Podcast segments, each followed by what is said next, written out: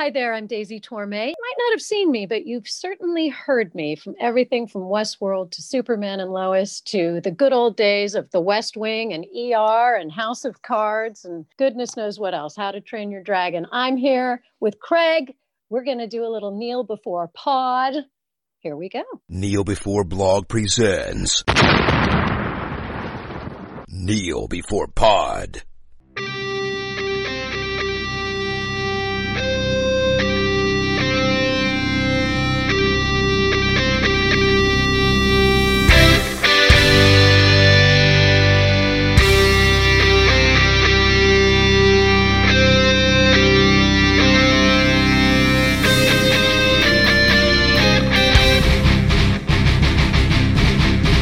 Niger, Sorina, Nas, and Meow, Faplasera, Autumn Hits, and the Fat Up, No, Roofawinds, Miller, Oops, sorry, forgot what universe I'm in. Try again. Hello and welcome to Kneel Before Pod, the podcast that mistakenly thought it could power itself by flying into the sun. I'm your host Craig, and we're here to discuss the second season of Superman and Lois. Joining me for this discussion is my co-Kryptonian, Chris. Hello. You've forgotten what universe we're in. You need to speak in ways that Oh, people can yeah. understand. hello. I've been promoted to co-Kryptonian. Co-Kryptonian. It's almost alliteration, but Kryptonian doesn't begin with a C. Co-Kryptonian. It's whatever the word for sound alliteration is. I should know it, but I don't. We tried to fly into the sun thinking it would power up the podcast, but it didn't. But we're in the middle of a heat wave, so it might be our fault. Although by the time this podcast goes out, by the time I get the edit done, we might be in the middle of an ice age. Who knows with the world these days? Yeah, it's a heat wave in Scotland, so you're being spoken to by two puddles. Yes, 30 degrees in Scotland is not nice. We're not built for it. People aren't even going outside. Should have just been a heat wave during COVID, and then nobody would have went outside by choice. Mm. But anyway, that's not what we're here to discuss. We're not to discuss the climate of any sort. We're here to discuss Superman and Lois season two. That was a thing that happened. It was 15 episodes of television. And what did you think of those 15 episodes of television without spoiling? Without spoiling, I thought it was an alright season. It didn't engage me as much as season one. I think some of the flashy stuff that I quite liked in season one was gone this season, or definitely diminished. It might be some of that early season one money was leaking in, so you get into season two and they've not got as much to splash around. But I still thought they did a good job of what they had. I think the main villain plot was a bit muddy and a bit mixed, but I think some of the family stuff and the Smallville stuff worked pretty well. I would largely agree. I really like the character stuff, although there were some character stories that I'm still wondering why they were there. We'll get to that obviously later on. Once we're spoiling everything, we'll discuss the things that maybe didn't work. I think this season struggled to do what the first season did so well with all the plate spinning. The first season was really good at it. Can be a teen drama, it's a parental drama, it's a superhero show, it's all these different little things that it's trying to do all at once, and it manages to do most of them. Although I think we concluded last season that the Superman stuff was the weakest element. Everything else was much stronger, so it's a bit imbalanced in that way. And I think this season's probably imbalanced in a different way, but it was still interesting. It's still good to see these characters, and it's still fun to spend some time with them, I suppose, and enjoy what there is to give. And we're going to get more of it. We're getting a third season at the very least. Good. Good to see more Superman and Lois and the kids and everyone else. So, shall we just launch into the spoilers? Yes, let's launch into it via our tunnel in the mines. Yeah, we'll punch our way through the mines and end up in a weird square world, perhaps. Maybe that's a spoiler? I don't know. Too late now, it's done. Captain Luthor, I'm ready to do kneel before pod. Let's start with one of our title characters, Clark. Well, Superman. They're the same person, didn't you know? Some people didn't know. That's kind of what some of the season's about. Hmm. One of the major things we started with was his relationship with the military has changed a bit since Sam retired. He now has to deal with Anderson, who doesn't like him very much. Or he goes from being a big fan of Superman to not liking him very much in a very short space of time. I found that plot interesting, but also painfully underdeveloped because there's a proper arc there. You could spend a good five episodes just exploring this. This is what Superman does, and this is what Sam let him get away with, and this is what Sam, knowing his secret, afforded him. That's why he made allowances. And Anderson had bits and pieces of what he was doing where he didn't understand where Superman was coming from or didn't understand where he was going and all that stuff. He also thought of Superman differently. He thought of him as a American military asset, whereas Superman thinks of himself as a global hero who just helps out the US military when it suits him. So they were on completely different wavelengths when it came to what the partnership was. And I find that interesting in concept, but I think in execution it left a lot to be desired.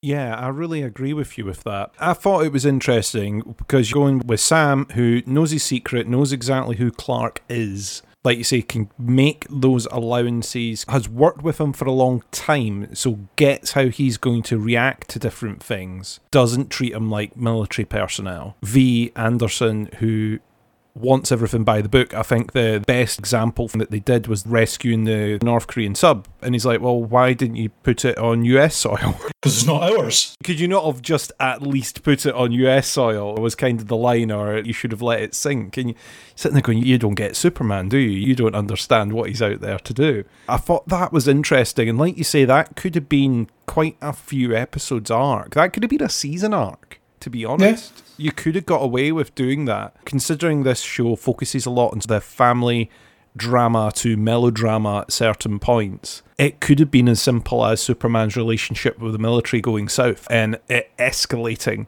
to a certain proportion.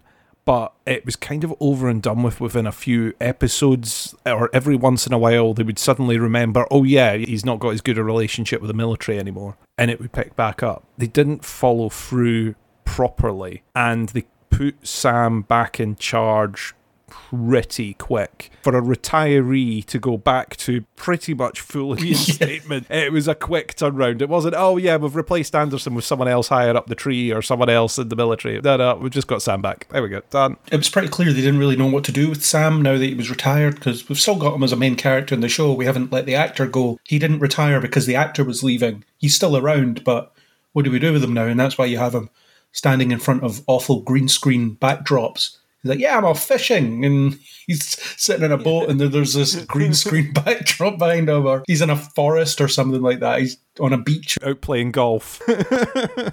whatever it was he was doing. It was quite funny. Yeah, I'm doing that this week. I'm still getting involved in the kids and whatever. And you had him training Jordan for a bit, but that didn't really go anywhere. They didn't do much with that. We'll get to that when we talk about more about Jordan. The strained relationship with the military was interesting because it brings in a lot of difficult questions around what Superman represents and what he's supposed to represent. Think back to Batman v Superman. They pick up some of those issues, the idea that we've got this force for good out there that's out there doing stuff, but we have no control over them and it's the whole every act is a political act. So him saving a Korean submarine is a political act because if the Koreans associate him with the United States, which you could forgive them for doing because he wears the colours of the United States flag as his costume. Mm. So you can see why that connection is there. Plus, he operates in the United States broadly. He was Metropolis's protector for a long time, etc., etc. So the association is there, whether Clark likes it or not.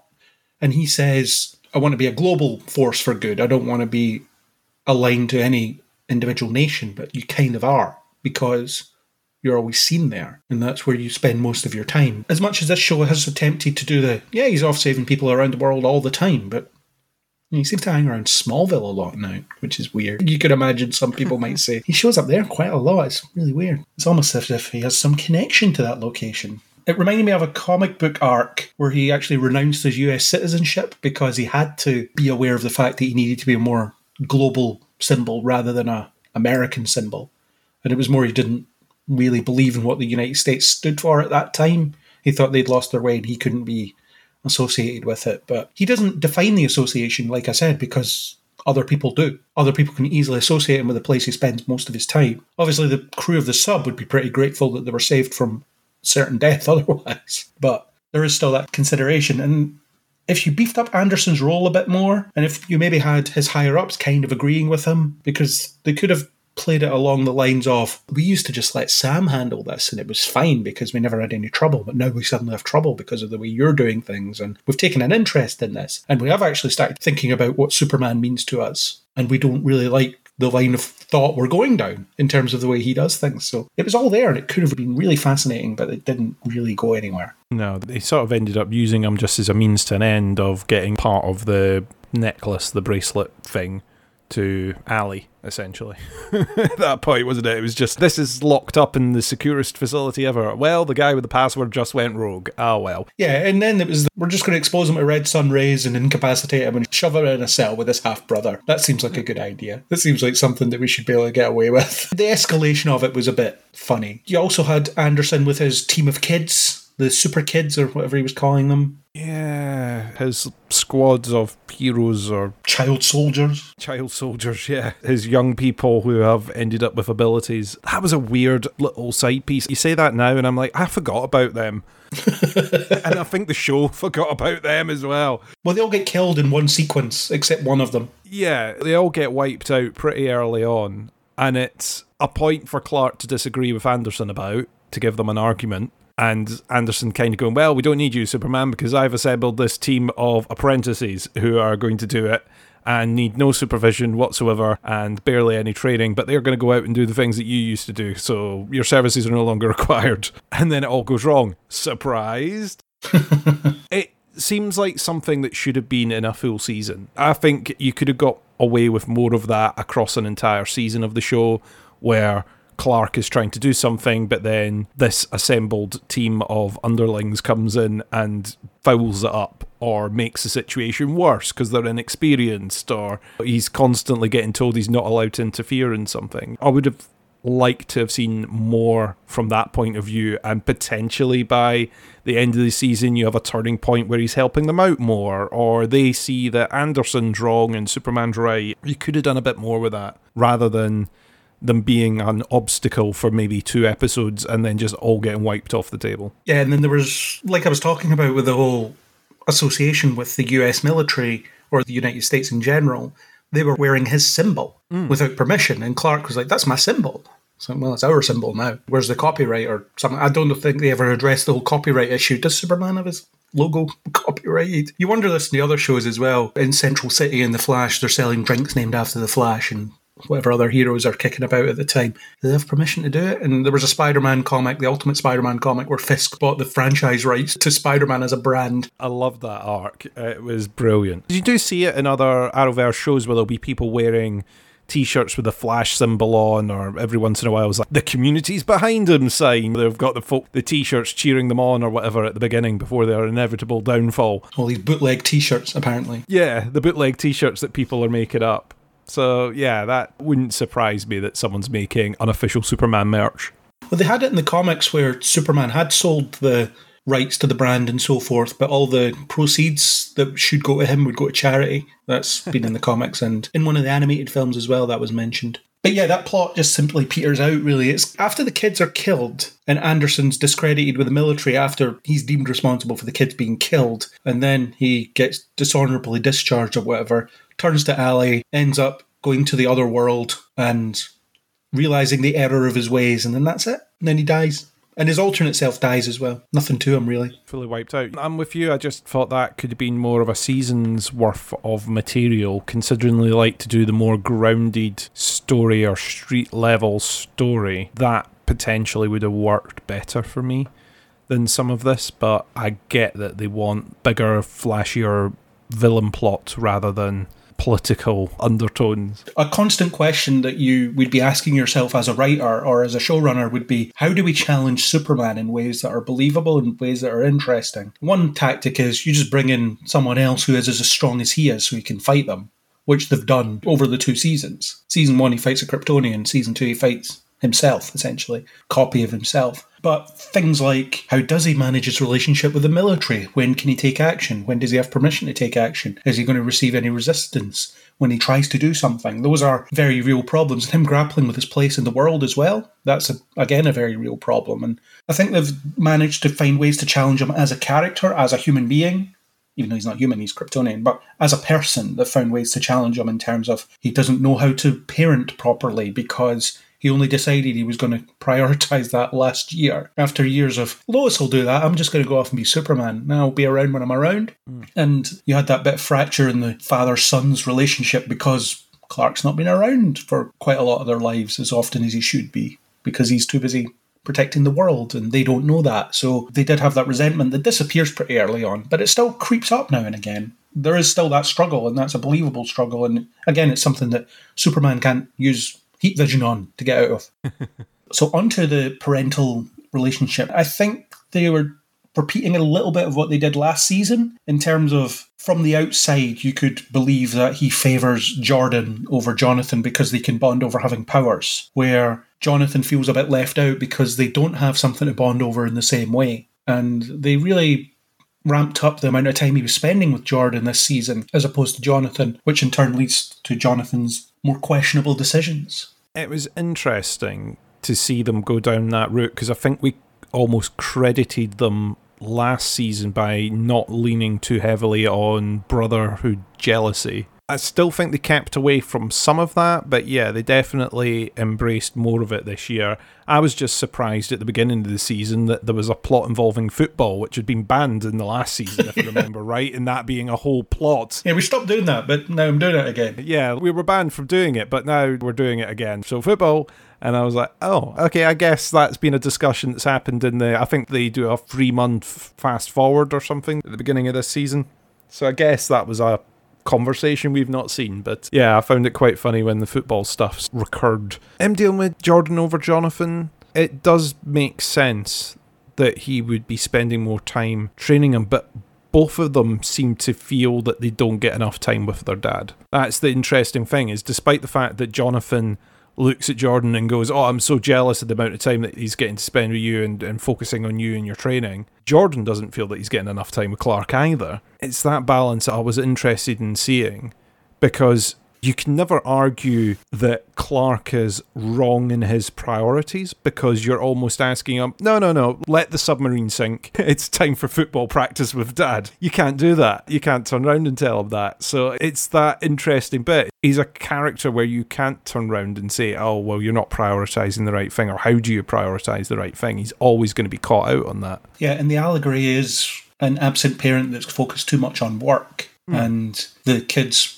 don't have a strong relationship with him as a result, but it becomes less of a relevant allegory when the work he's doing is Superman. It's not that he's off in the office all day. Yeah, he's spending time on conference calls yeah. and trying to meet that deadline for his hardline boss who's shaking his fist at him through the window. It's not that, it's he's saving hundreds of thousands of lives. He's fixing dams and putting out wildfires and all sorts. I could go and put out this forest fire, but I promised Jonathan I would play PlayStation with him. Yeah, I'm going to help the boys with their homework. Yeah. it's not quite the same thing. And that's part of the problem, though the idea that we're annoyed about this, but we know we shouldn't and can't really be annoyed about this because to demand his time that he could be spending saving lives would be a selfish and arguably making you an accessory to disaster or destruction or whatever the problem is. So it makes you selfish to think that, but it's also not selfish to want to spend time with your dad. Mm.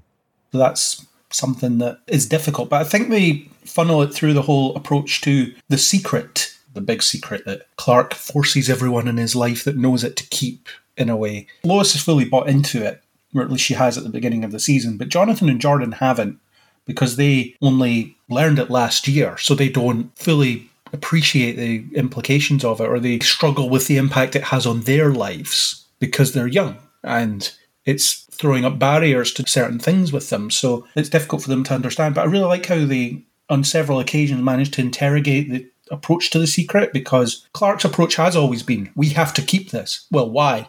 Because we have to keep this. It's dangerous for it to get out. It puts people in danger by knowing that they're associated with Superman, etc. It's the same argument you get with any superhero that keeps a secret identity. Hmm. If my enemies found out who I really was, those that I love would be in danger, and that's a valid thing. But we have a show here where everyone's close to Superman is routinely in danger anyway, so is it as big a problem as it's made out to be, or has it changed in some way? In Supergirl, I know you haven't seen the final episodes yet. Mm. But in Supergirl, they do this approach at the end. It's the secret did work for you at some point, but now it no longer serves you, and you have to reevaluate what that means for you. That's what they're starting to do here in this show because Jonathan and Jordan are pushing back on it. Okay, we get it. You're Superman. You don't want people knowing that, but do you understand the impact this is having on our lives? And it shows up as something a bit impetuous from Jordan, where he says, I want to tell Sarah the truth because I want to marry her. We started going out three months ago and she's already cheated on me once, but, but I think this is forever. And Clark's like, let's revisit this in a year, see how you feel then. And then they break up like two weeks later or something like that, a couple episodes later. So Clark's like, God, so glad that we didn't tell her everything. That would have been complicated. so you get that impetuous side of it, but that makes sense as a teenage reaction. It's first relationship. We know that Jordan has social anxiety problems. So you can see why he would get so invested in this relationship and think it's forever and he wants to spill the beans completely immediately and Clark has to rein that in. But it also gets him down the path of thinking more realistically about is it fair for me to force this on people, especially young people, to keep this a secret? Or was it fair for me to force it on Lois? I know he didn't force it on Lois, she agreed. And she also examines her own approach to keeping it, where she says, it just became second nature for me to lie about this because it seemed like the right thing to do at the time. It is something that should evolve and it is something that they shouldn't radically accept because if you look at broader superhero media, I mean, how many superhero adaptations do you watch where anyone's actually keeping a secret from anyone? I'm not talking about in The Flash or Arrow where it's something's happened. I'm not going to tell them this week because we need tension for another three episodes. And we'll learn the lesson about we shouldn't keep secrets from the team because it causes these problems. Then the next secret crops up, we're doing that again, and so on and so on. But I mean, in terms of the MCU, in terms of the other Arrowverse shows, how committed are the characters to keeping the secret and how often does it really become a problem? Almost never, really. Because even in Spider Man, which is probably the only character in the MCU that kept his secret from anybody throughout the first two films, everybody that he was friends with or related to ended up learning it anyway. It's always the thing where they need to expand the circle of who knows. And I don't know if we want to approach that later on because the circle increases exponentially by the end of this season. I guess so. I guess it's definitely a point when you compare it to other shows and other heroes. Sometimes you get the interesting approach. Your alternate is the Tony Stark angle of, yes, I am Iron Man, but he's rich enough to do the middle finger to everyone. I can literally hide in my tower and no one can bother me. I have private security already, so come at me. I'm already getting death threats. I'm a massive CEO, rich guy selling weapons, so try it. I dare you. I guess there's that sort of approach, and you've seen a few where characters have been outed and it's not gone so well. Actually, in the comics, Superman now has publicly revealed his identity as well. Oh, has he? I didn't know that. Yeah, it's public knowledge in the comics, or at least in the most recent strands that I've read. It was a decision that was taken when Jonathan wasn't around and then Jonathan comes back and it's all public knowledge. It's quite weird. Sorry, I've completely sidetracked us away from what we were talking about. That's valid, though. That might give you an indication of where this show might go at some point. Oh, it's definitely got the potential for them to do that as a take at a certain point. It's exactly what you're saying. Enough people know the secret now that it is not actually much of a secret. It's a known thing, but then how does that backlash and how does it backlash against the people that you love and the decision that Superman made in the comics was only made because it wasn't going to impact Jonathan anymore. So that was the reason why things changed there. Yeah, so that could be a sign of where the show might head at some point because that feels like something that might just be testing the waters for adaptation at some point because that seems to be what they do in comics certainly in marvel let's give this a go in comics and then if it doesn't work out then we won't do it in the films because it's a, a lower risk test bed i suppose for some radicalish ideas mm.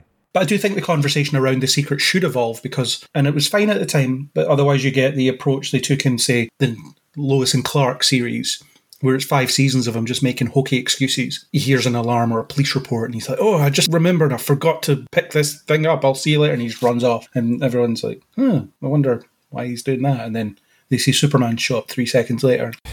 and that's not connected in any way. Yeah, that's not mysterious at all. The other Arrowverse shows, the other Arrowverse shows, the Arrowverse shows, because this isn't in the Arrowverse, remember? Say remember, we haven't discussed it yet, but it isn't in the Arrowverse. We'll discuss it a bit more detail later on. But again, we'll get to it. Our catchphrase. It's one of our catchphrases, along with the time travel podcast, which we haven't recorded yet, or some of us have and some of us haven't. Again, that's a different thing. It's in your feed now, but it's recorded in the future. Or the past by some people. Who knows? I don't know. I haven't done it yet. The Arrowverse shows that are still running, or when they were still running, didn't do stories that dealt with the tension around the secret identity because you had by and large the rest of the main cast knowing the secret and then they wouldn't really interact with day players i suppose as often so it wouldn't be the issue of i need to run off and do this and people are wondering where i am and you occasionally get barry turn up to the police station but he just comes and goes as he pleases it's something they only throw in when they need to do something in a particular story. So there's no sense of that life. Whereas here you get a little bit of that. I remember one moment in the season where his secret identity came up as a thing where there was an excuse. He disappears off to do some Superman stuff at a football game, and the coach asks Jonathan, Where's your dad gone? And he says, a stomach bug, and he just dismisses it as he needs to watch his diet. So you get the impression that he does it a lot. and it's, what's he eating? It's not good for him. He seems to have stomach issues a lot. Yeah, it must be his rolling excuse is always stomach bugs. Yeah. But if you don't know him that well, you would probably just dismiss that as being that's just the way he is. Everyone in Smallville thinks Clark Kent's got the runs. Better than thinking he's Superman, apparently. He's willing to accept that he has irritable bowel syndrome. That's the town gossip around Clark Kent. He has IBS. That's the only thing I can think of where the secret identity, it wasn't even an issue. The coach just didn't bother about it. He was just, oh, whatever, needs to watch his diet. And then he moves on. And sometimes that's all it is because if you know someone casually and you don't really think about them too much and they're acting a bit weird, you might think in the moment, that's a bit strange. And then you dismiss it immediately. So that's part of why the disguise works, I think, at least in terms of people he knows casually, because you wouldn't assume the person you're looking at is actually Superman because you're not thinking about them too much. Yeah, that's true enough. As far as I know, you're Superman, and I wouldn't know. Yeah. It's interest. The thing for me, and I guess because we're covering it now, I'll cover it now, is that some of the drama does come from the fact that he is keeping that secret.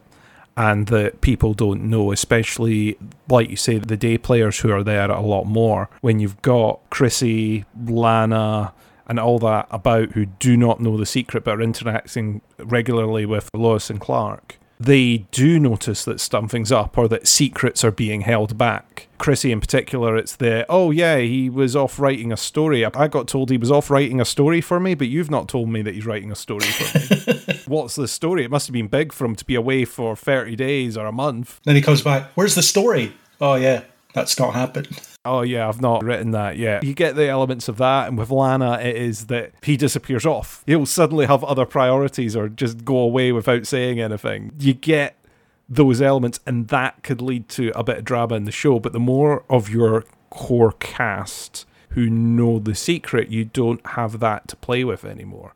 Hmm. But there can come the thing of them not understanding the secret or the way they react. Clark gets tripped up by the whole fact that he was away for a month because he doesn't realise it initially. Mm. So Lana asks him, How was wherever it was you were? And he says, What? He's just completely confused. And then obviously he's a practiced liar, so he ends up bringing it back around. But even Lana thinks it's a bit weird. But it becomes more urgent when she almost dies and she's almost killed by her own doppelganger.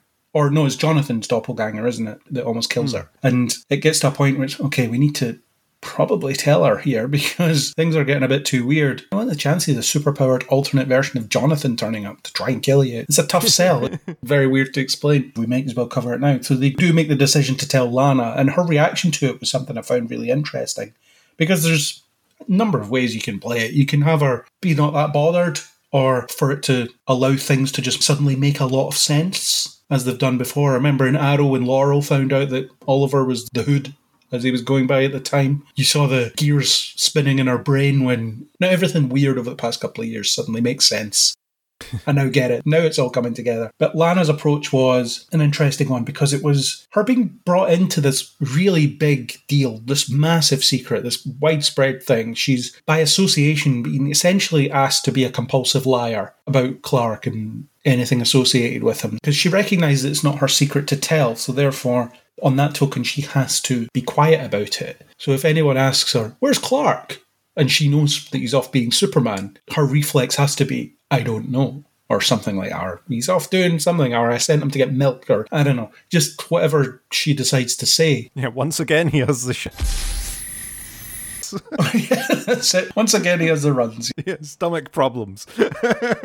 Yeah, I wouldn't go into the upstairs bathroom if I were you. no one will ask any more questions if you say it's stomach problems. Yeah. Any other response folk will go, oh, he's away on holiday. Where's he went? But that's something Kara could have exploited more, couldn't she? If people were questioning her whereabouts. I have cramps. Like, oh, not touching Oh, that. right, yeah, yeah, okay, cool, yeah, okay, I guess. All right, yeah, yeah. Anyway, uh, Take the rest of the day off. They did that in Agent Carter, actually, in one of the first episodes, where she was slinking off to do something and she said, I have womanly troubles. I'm going to take the rest of the day off. And they're like, yeah, whatever. We don't want to hear about it. Get lost. we're uncomfortable because we're men, that kind of stuff. Yeah, the approach that Lana took, was she was really conflicted about it. it, is a big commitment. And it's one of those things you can ask someone if they're ready for it in a way, because in order to explain what they're ready for, you have to tell them what it is. It's not as if you turn up and say, hey, would you like to know who Superman really is? Because I imagine the whole world largely just thinks he's Superman. Why would he have a secret identity? The whole point is he's upfront and honest about everything.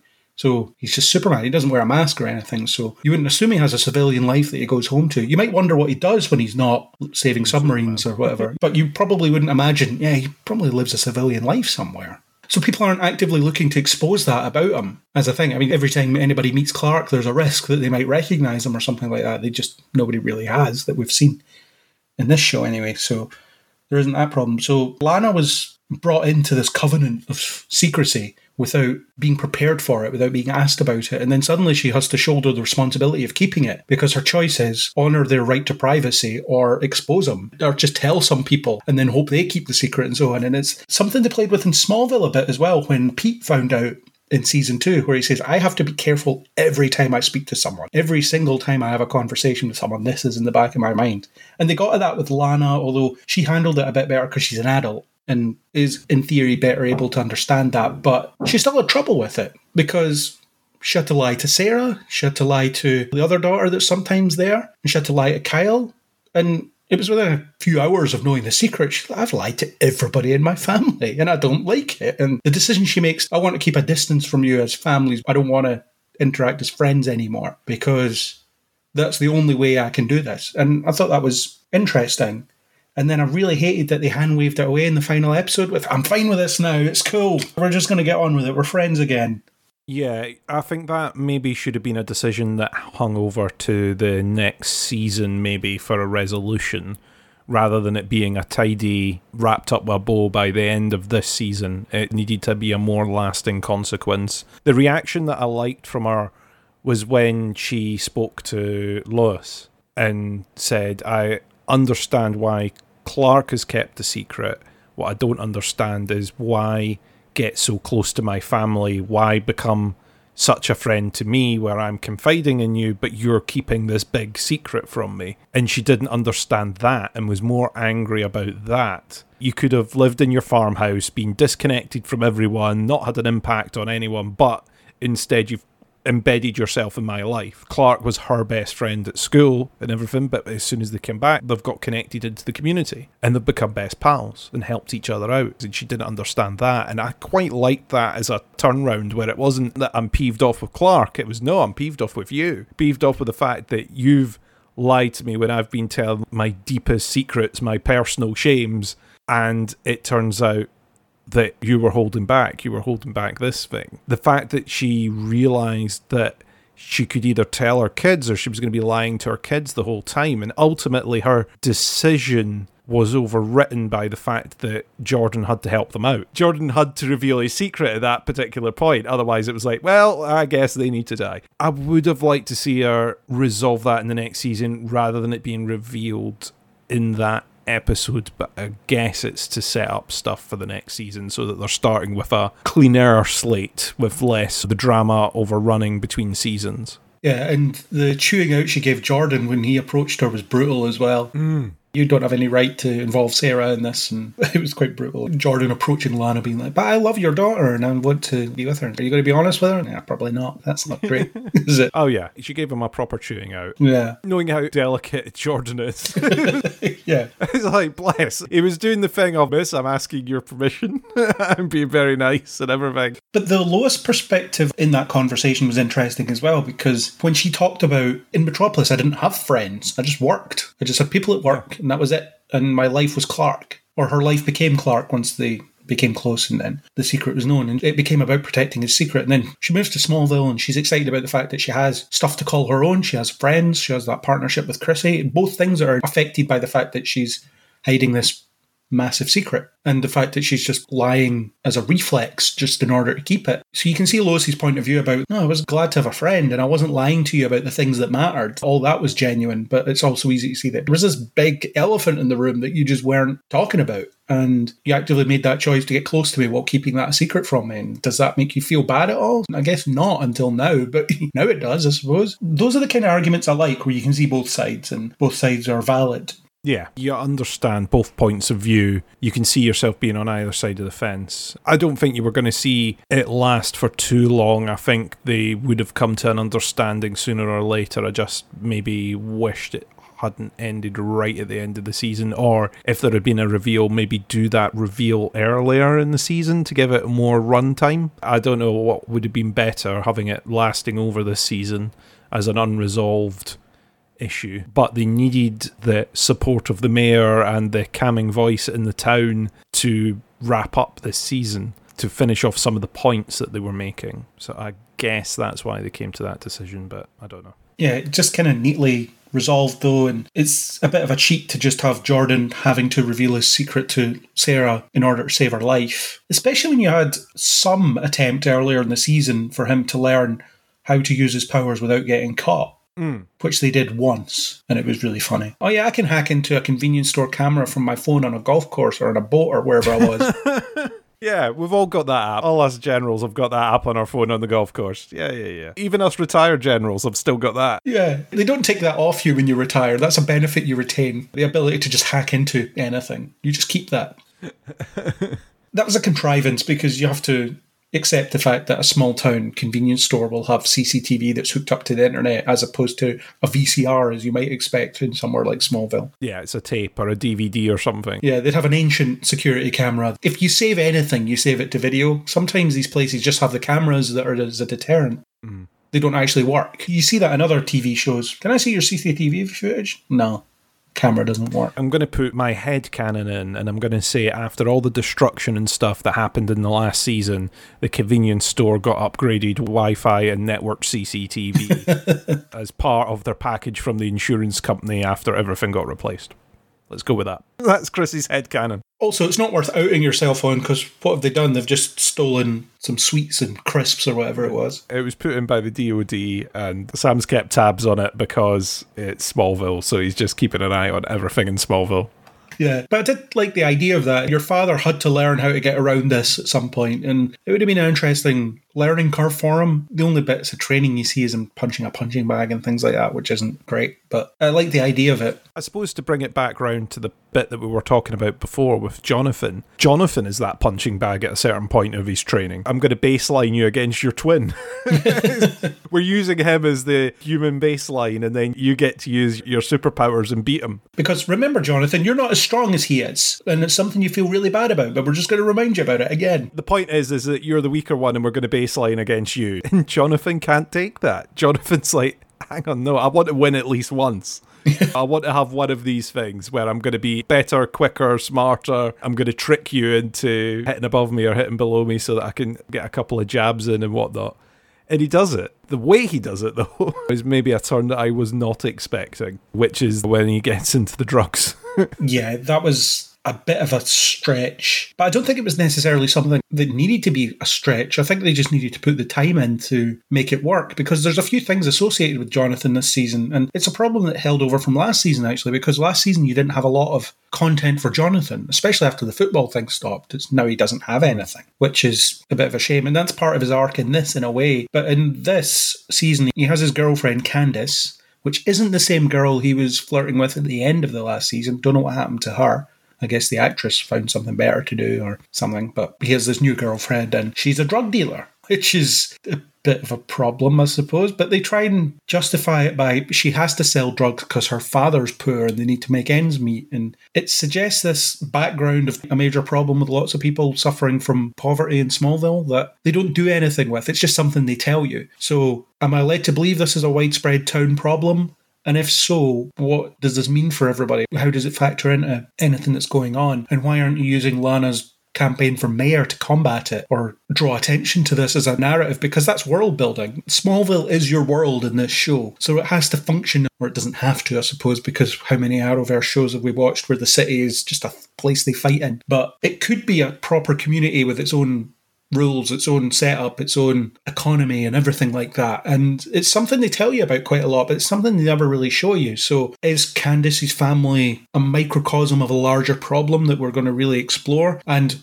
you do have a main character that is running for mayor. So here's an opportunity to really explore that. When she was thinking about running for mayor, that could have been the platform rather than the current mayor is a fat, bigoted mess and he deserves to be ousted on those reasons. Whereas it could have been. Have you noticed how poor people are? Especially after the previous season, because the collapse of the Morgan Edge plan, because from a domestic point of view, you're not going to necessarily care about the fact is, oh yeah, he's Superman's half brother and a Kryptonian. He was only playing us so he could get access to the ex kryptonite that's in the mines and all that stuff. But then it did come with a big economic recovery plan that was going to be, we're going to bring jobs to the community, we're going to do this, we're going to do that. And then Morgan Edge never existed. He disappears and all the money disappears and all those promises disappear. So, how does Smallville react to that as a community? You don't really see the wider impact of that. And I feel like in order for the Jonathan drug taking plot to work, you needed that domino to fall. You needed to see how the community was struggling. Then you needed to see how Candice and her family were struggling. And then you needed to see Jonathan feel sorry for her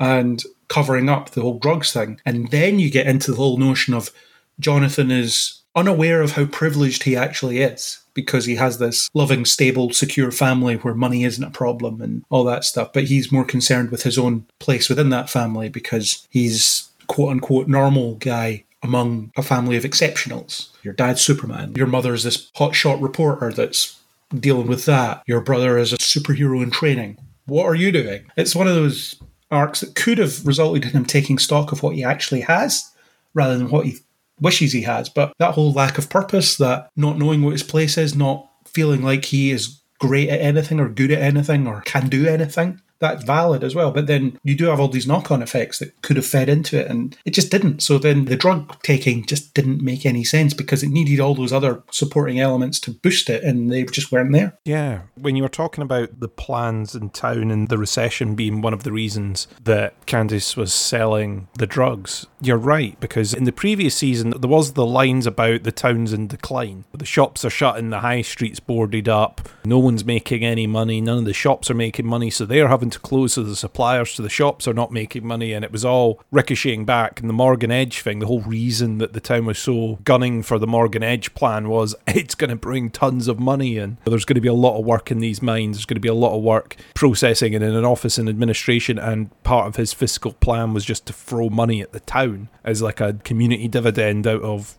what he was doing in order to win them over. And that didn't happen. But then in this season, you didn't really get much of a mention for that apart from when it came to talking about Candice's dad. I think it would have been better if you'd seen Lana as part of her campaign, maybe doing some door knocking and speaking to people and getting some of those stories, maybe, and getting that to come out rather than some of the stuff that we got. I still thought the election campaign was an interesting little side piece that they did, but maybe they could have tied it into that more so that you believably had this recession. If you were to sort of wind it back to, well, the streets are getting boarded up again, the shops are getting boarded up again, things are closing down around them, it's that old thing of show, don't tell as well. But you could start showing that on the high street again. You start boarding up things, and this is a town that's now been attacked several times. For a small town, that should be the death nail already. The fact that a lot of bad stuff's going down in Smallville quite often. It might be a good idea to not be in Smallville. If Superman's having to get involved in your small town that often, you know there's a problem. If he's there every other week trying to solve something, your town's got issues. Your town should not have Superman level issues on a regular basis. It should be police, fire and rescue service, a few ambulances every once in a while. You should not have Superman having to rescue your town every week. No. So that would be a draw. That would be an economic drag out of the town because folk would be like, we can't do this. The insurance company won't cover my shop anymore. The window gets battered in every week. It's not going to work. There's no superhero insurance because this universe only has one superhero. Yeah, exactly. There's no one covering it. It's one of those interesting ones that they don't really go into a lot. It's like, yeah, everyone's insurance is knackered. it's impossible to get covered for a flood after you get flooded once. So, what happens after your first superhero attack? Well, they did that in Supergirl, where that galvanized one of the villains, where I lost my house and the insurance company wouldn't pay out because Yeah. it was active superhero. Yeah, exactly. It wasn't a natural disaster. It wasn't covered under the policy. Got to take out the extra payment for that. From the Jonathan side of it, him turning to do that, I didn't get as much about his relationship with Candice to make him go, oh yeah, I'm just going to throw everything away and I'll pretend I've got the drugs. There's no way they're going to find them in my locker. And then the sniffer dog turns up. What was it? I'm a good kid, I'll get away with it, or I'll get a slap on the wrists. And it's, no, you're expelled. It's pretty serious. You're expelled, and everyone in town knows what you did, and the football season's been cancelled for the year because they can't tell who's been on your drugs. So that's it. They're disqualified from the season, and this town, as we know, somehow loves its football, or its American football. Let's go for that. And uh, I think someone was still taking pot shots at him later in the year. Are you going to try and get the basketball season cancelled next? I think was in a throwaway line somewhere. Shut up, you were on drugs too. Yeah, but I didn't get caught. Yeah, I didn't get caught, so it's not my fault. If that's the logic we're operating on, then fair enough. Okay, we can't really beat that. We're not approaching this from an ethical point of view. We're approaching this from the we'll blame the person that got caught. That's how we're choosing to manage this situation. It's a testament to Jonathan's values that he doesn't dob Candice in, at least initially. And then when he does bring her in to talk to Lois, he makes her promise to keep it anonymous because it is a symptom of a larger problem that they need to look into. But that's the way he's been raised, is to be loyal to people. And the fact that it was going to ruin his future wasn't a problem was a problem, but it wasn't going to dissuade him from making sure that it didn't ruin Candice's life because apparently she has enough to deal with. But again, you don't really get a strong sense of that because she only turns up here and there. Yeah, you don't feel as connected in this season, I would say, with that. Yeah, which is a shame because you really had a story there. Like I said, especially with the mayor thing, and Candice could have been a case study for that problem. You don't have to necessarily do it on a wide scale because that's the way that scope can work with these things. If you show it's happening to one person and then you bring in the fact that it's happening town wide and then you have other characters talk about it here and there, then fine. And I did think the mayoral plot was an interesting one for Lana, but also while I was seeing it play out, I kept wondering why it was there, and I kept waiting for there to be a purpose to it, and then it just never really connected to anything else, even though I've just expressed something that it could have easily connected to. Yeah, I did kind of have that problem with it, and it seemed like something to spin wheels for a bit. It seemed like, well, we need to give her something to do this season because last season she was tied into the plot because she was working for Morgan Edge doing the recruitment of the people. So there was a reason for her to be tied into plot. She had something to do to keep her going. Whereas this season, without that mayor plot, there would have been large swathes of the season where she wouldn't have had anything to really tie into, I guess. She wouldn't have anything to get her teeth into, and I'm wondering if that's one of the reasons. But yeah, it didn't really tie in much until the end of the season where they're trying to get the community around, and she is now a, a official spokesperson for the community so can get things done. But I don't believe a small town mayor has much power. People were turning to her for answers about the fact that there was another planet appearing out the sky, hurtling towards them, and people were disappearing. And folk are turning to the mayor and going, Small town mayor, what are you doing about this? Tell us what you know, small town mayor. and she was like, Well, I don't really know anything, but I'll tell you when I know. And here's Superman at your town hall in this really small town to explain everything. Yeah, and then she calls the meeting and goes, Actually, I do know what's going on. We're all being swapped with duplicates from this other planet thing. And then everyone's like, You're talking nonsense, Mayor. You're unsound. You need help, Mayor. Why would people turn to the small town mayor? The president should be making statements about another planet in the sky, not necessarily small town mayor. But that was one of my problems with the last episode, really, was it only felt like this thing was happening to Smallville when it is a global problem, surely. Well, it definitely is. You see in the snapshots of the bizarro world that that is a global problem, whereas it only affects Smallville. I get it, it's your setting, and that makes sense, but you use them as your focus for something that's large. So, like you said, the president should be making an address, or Superman should be addressing the world from Metropolis or something like that to explain it, not turning up at a community centre to say, right, guys, this is what's playing out here. This is something that you all need to know. That's a global problem, but it doesn't feel like a global problem. It doesn't really make any sense that way. So yeah, Lana being expected to have all the answers. Have you seen what's going on out there? Who's going to have the answers? It's not going to be a mayor of a farming community. It's not going to be local to her. The argument was meant to be at the beginning that it was sort of the epicenter because of the way it was connected and the tunnels and the stuff in the mines and all that. But then it gets to the point where you can see this in the sky, you can see there's two suns and everything like that. This isn't like a casual Smallville problem anymore. This is everyone in the world can see what's going on. Yeah, everybody. And they managed to do global stakes a bit better last season because when Edge and his minions attacked, they went to Metropolis to do it. And it gave you that, okay, this is a larger problem. And then it became a Smallville connected problem because they were using people from Smallville, and that made sense for that. But it didn't make sense to completely focus on Smallville at the end of this. But yes, be that your focus because that's where your characters are. But show us that the world is affected, and show us that the world is wondering where Superman is, like they did a couple of episodes prior when he wasn't around. Look, this train's derailed, and all this horrible stuff is happening, and Superman hasn't shown up yet. Where is he? And we don't have any other heroes in this world apparently, but we haven't told you that yet. So you are wondering what the Flash is up to. Sorry, he's too busy not existing. That's the problem. Too busy not being the Flash at the moment. TBC. There could be a Barry Allen in this universe. He hasn't been struck by lightning yet. Who knows? No, he got struck by a lightning and he died. Yes. Because that's the way lightning works. we know that there's an Oliver Queen in this universe, so we'll get to it. We'll discuss it in more detail when we try and pick apart that part of it. So, yeah, the mayoral plot. It was a reasonable stab at giving Lana something to do, but I think it should have been more connected to the drugs thing. And then Jonathan taking the drugs, you could understand why he did it in a way because everyone else is doing it and it's the only way for him to keep up. So playing fair doesn't accomplish anything. He won't get anywhere by playing fair because no one else is. Mm. And that's the common reasoning behind when people use steroids and whatever in sporting events. And wasn't it Lance Armstrong had all of his titles taken off him because they realised that you were doing these under false pretenses. There's no way to be sure of what and when you started taking them, so you lose all titles. With Jonathan, the thing is that that is amplified twofold because it's not just on the football pitch that people are competing unfairly, he's then also feeling that at home, which is why he ends up going down that route. He's getting that twofold. I'm trying to compete fairly and I can't get on the team because all the people that are getting picked each week are the ones that are on the drugs. And I can't stand out at home because Jordan's got superpowers. So it's just that that pushes him over. Yeah, and I found the parental reaction to it quite interesting as well. With Clark, he just went nuts at him. He completely flew off the handle because he was so angry and disappointed in him that he didn't know how to process it. And that's part of him becoming a better parent. He doesn't understand how to approach these things. He just looks at it through a red mist and is like, You're just a disappointment to this family and you've let us all down and whatever. And then Lois's approach is more subdued than that, especially after she speaks to Lana, where Lana says, When I have problems with my daughters, I listen to them because you might actually learn something that way. You might learn why this is going on. And then Lois goes to Jonathan and says, What's going on here?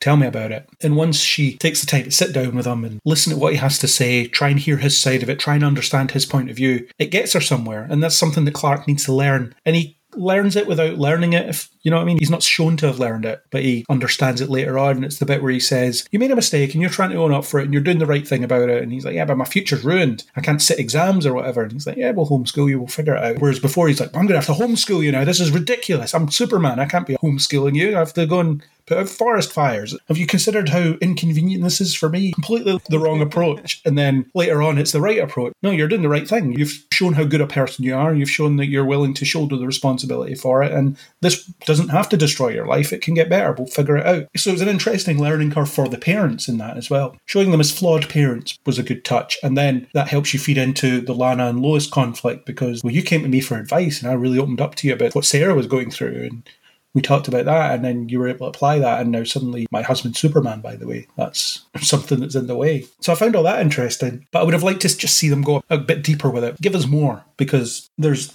elements of really interesting things in there. I think you've covered that really well. I think anything i would add to that would be stupid sorry. Cool. So shall we bring in sarah then? We haven't really talked about her. What did she do this season? The first part of it was building to her quinceanera, if I've pronounced that right, which is some kind of rite of passage and has our Mexican heritage. That's our heritage, isn't it? I believe so, yeah. And it's your passage into womanhood. I don't know if it's only for women. I don't know if it's for men as well. But it's your passage into adulthood. It's where you're recognized as an adult and you have this big party to recognize you as an adult. And she's building up to it because she feels nervous about it because there's things she has to do, there's responsibilities she has to fulfill, and it's a big family deal. And it also ends with Lana finding out, well, them all finding out that Kyle was having an affair some time ago. And it all blows up there. And then you had the situation where she cheated on Jordan while she was at camp. That weirdly starts off as being a problem and then doesn't seem to be a problem later on. It's not something she ever really answers for. Well, she kind of does at the end where she says, I never apologized for cheating on you. No, you didn't. That's something that should have been acknowledged much earlier than this. Yeah, I've, never said sorry for that, by the way, so I guess uh, sorry. Bit late now, but at least she did apologise, I guess. The way it was framed at the beginning of the season wasn't particularly clear what had gone on and what had happened, and you get a bit more detail as the season goes on. They never really fully committed.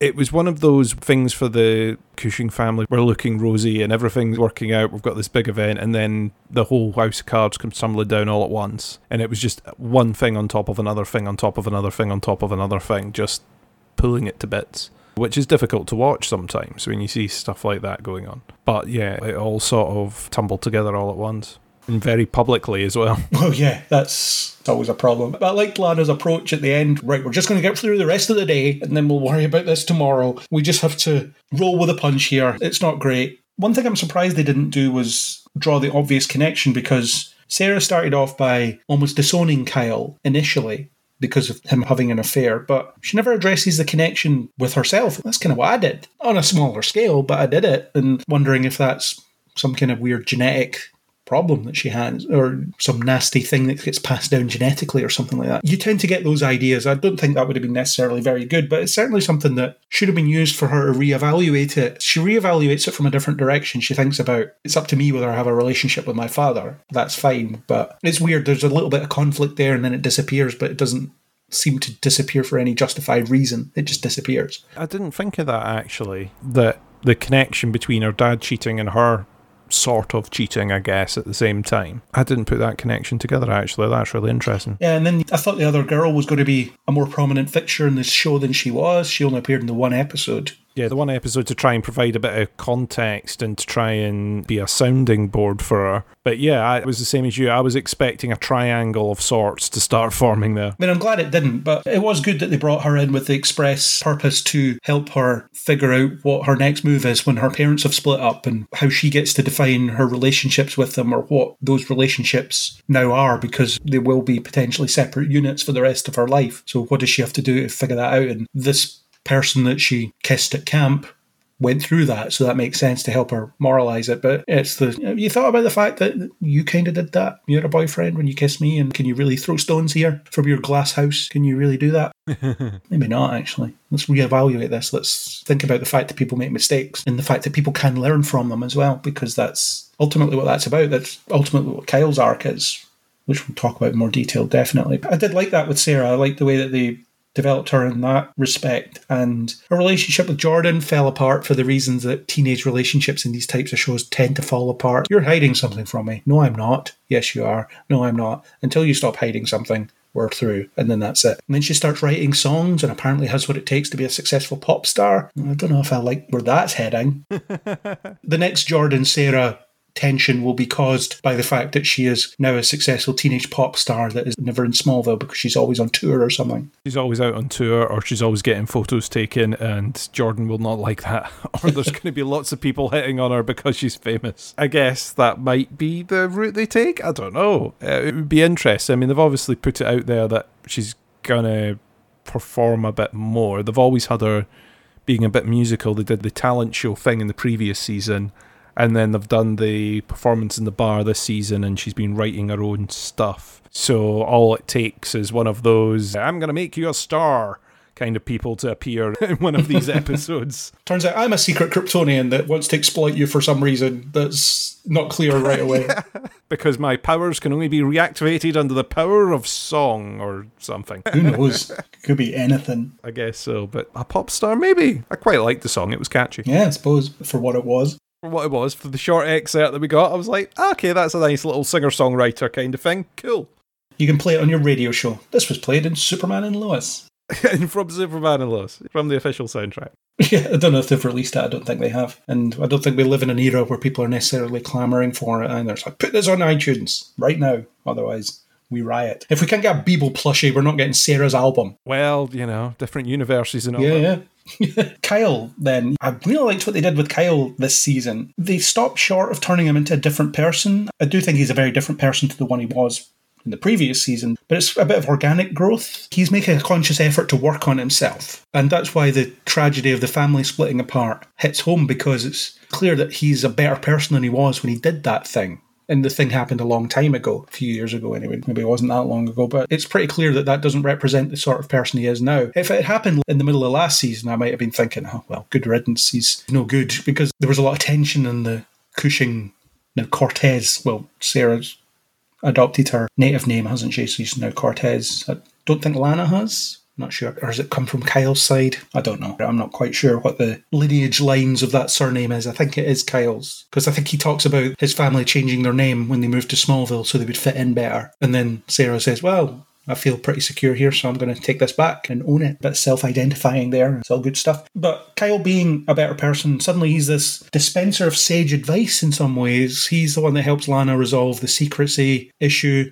indirectly because she can't talk to him about it. She can only talk about it in an oblique way. And then the way that he connects to Sarah, he's genuinely committed to forging a relationship with her. She's the one that stops him spiraling into this mess after the breakup. She's the one that's like, you need furniture in your apartment and stuff like that. It's not a temporary situation. You can't treat it like a temporary situation. There was a bit that really stood out to me where Sarah started opening up to him about what she was discussing with her therapist. And if you remember last season, when she got picked up at the therapy office, she said, no, I talk about this with Dr. Whoever. We don't talk about it. That's it. Draw a line under it. But she starts talking about it. It's like, my therapist taught me this, and this is how you deal with this. And if that doesn't show the growth in their connection, I don't know what does, because that's a massive signal of trust from Sarah's point of view, because that's stuff she talks to her therapist in confidence. That's a good spot. That the fact that in the previous season she didn't want to talk about her therapist, and then in this one she does. I did like the fact it was her that stopped Kyle from spiraling as well. When she turns up unannounced and sees the state of the place that he's staying in, there's like a mattress in the corner of the floor, and that's about it. As what he's got, and she helps him out and starts trying to go. Well, mum's not going to take you back if you're in a state. You've got to pick yourself up and show her that you're capable and you're learning. And he takes that on, and he does become a better person by the end of it.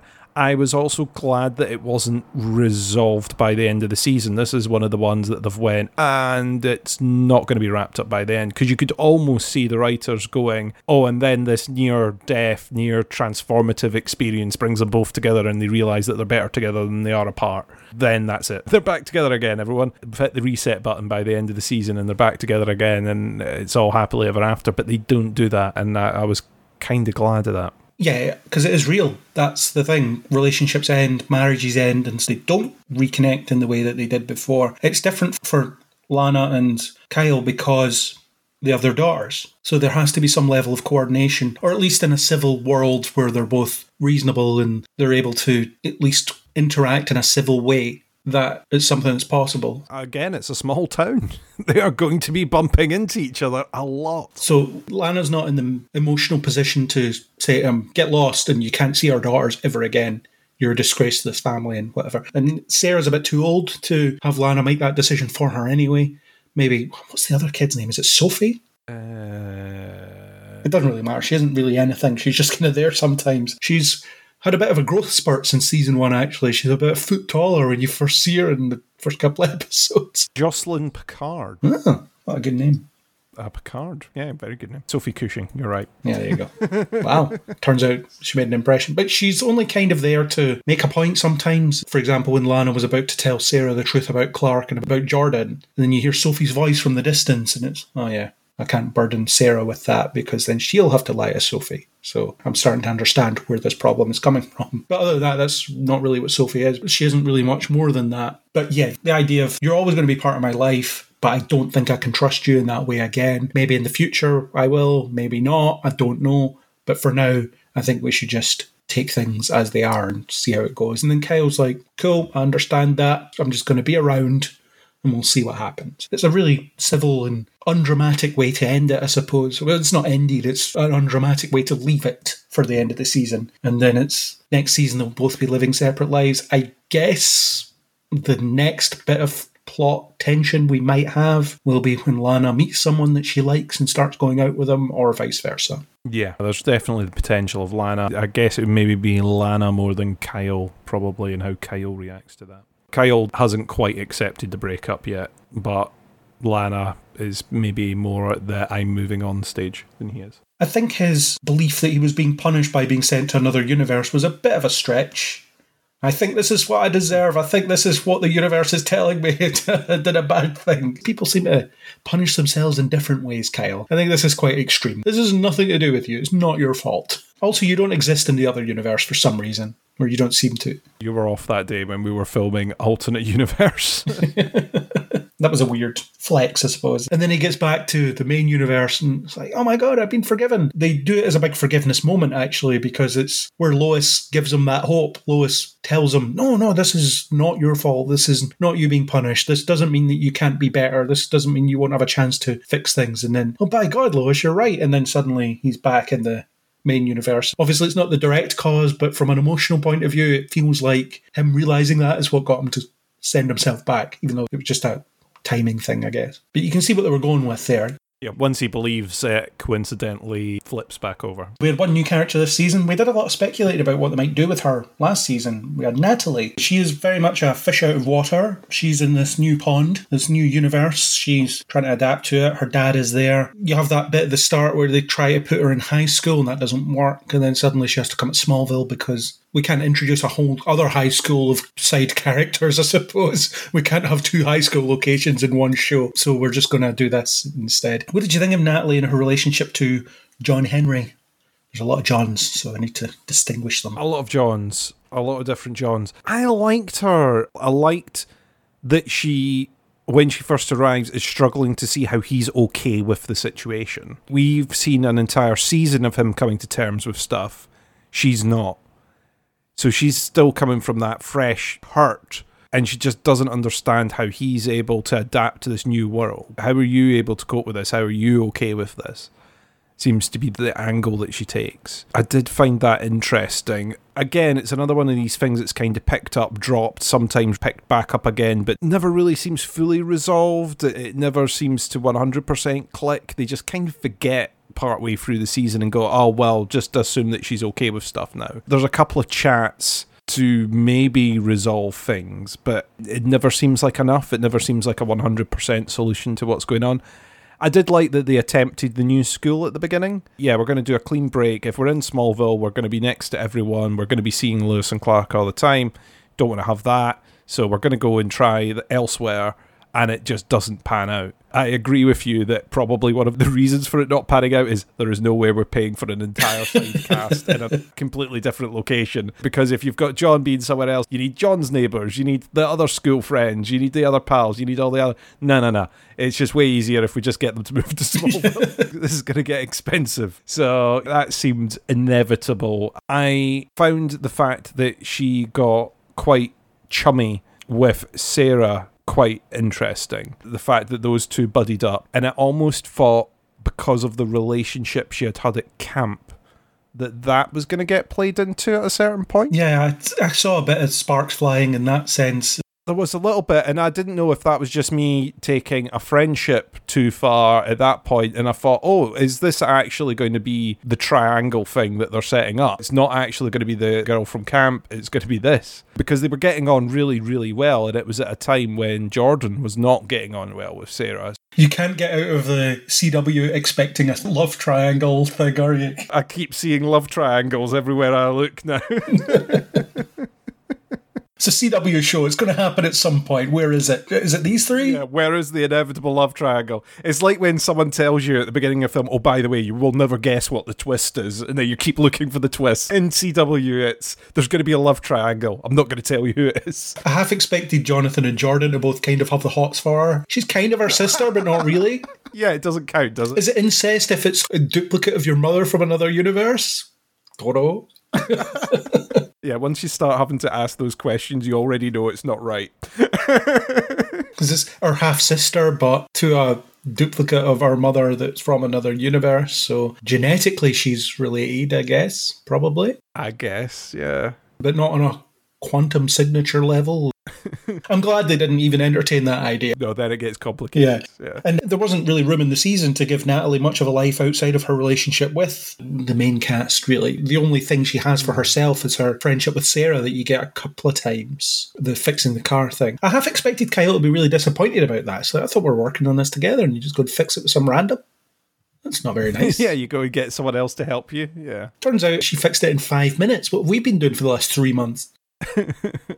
Turns out you're not very good at this, Dad. She fixed it in five minutes. As much as you don't get much of her, you do get that she's built a sort of friendship with Jordan and Jonathan because she's sort of confiding in them. She shows them her suit that she's been Yeah. building in secret. And then she says, I always wanted brothers at the end. I don't quite buy that you've made that connection as such, but okay. Yeah, I guess. Once they'd done their adventure into the mines and messed about for a bit, that they've got a, a bit of a bond. It shows that they're a bit closer and they're thinking along the same lines, that they all want to help out. The three of them are wanting not to be looking from the sidelines, but are wanting to be assisting. They're all wanting to chip in. I kind of get that, that they're all coming from the same point of view where our parents, or at least Clark and John, are superheroes in inverted commas. So we want to be able to help them. We don't want to just be always in peril and stuff. And they've got that kind of bond, I guess, as well.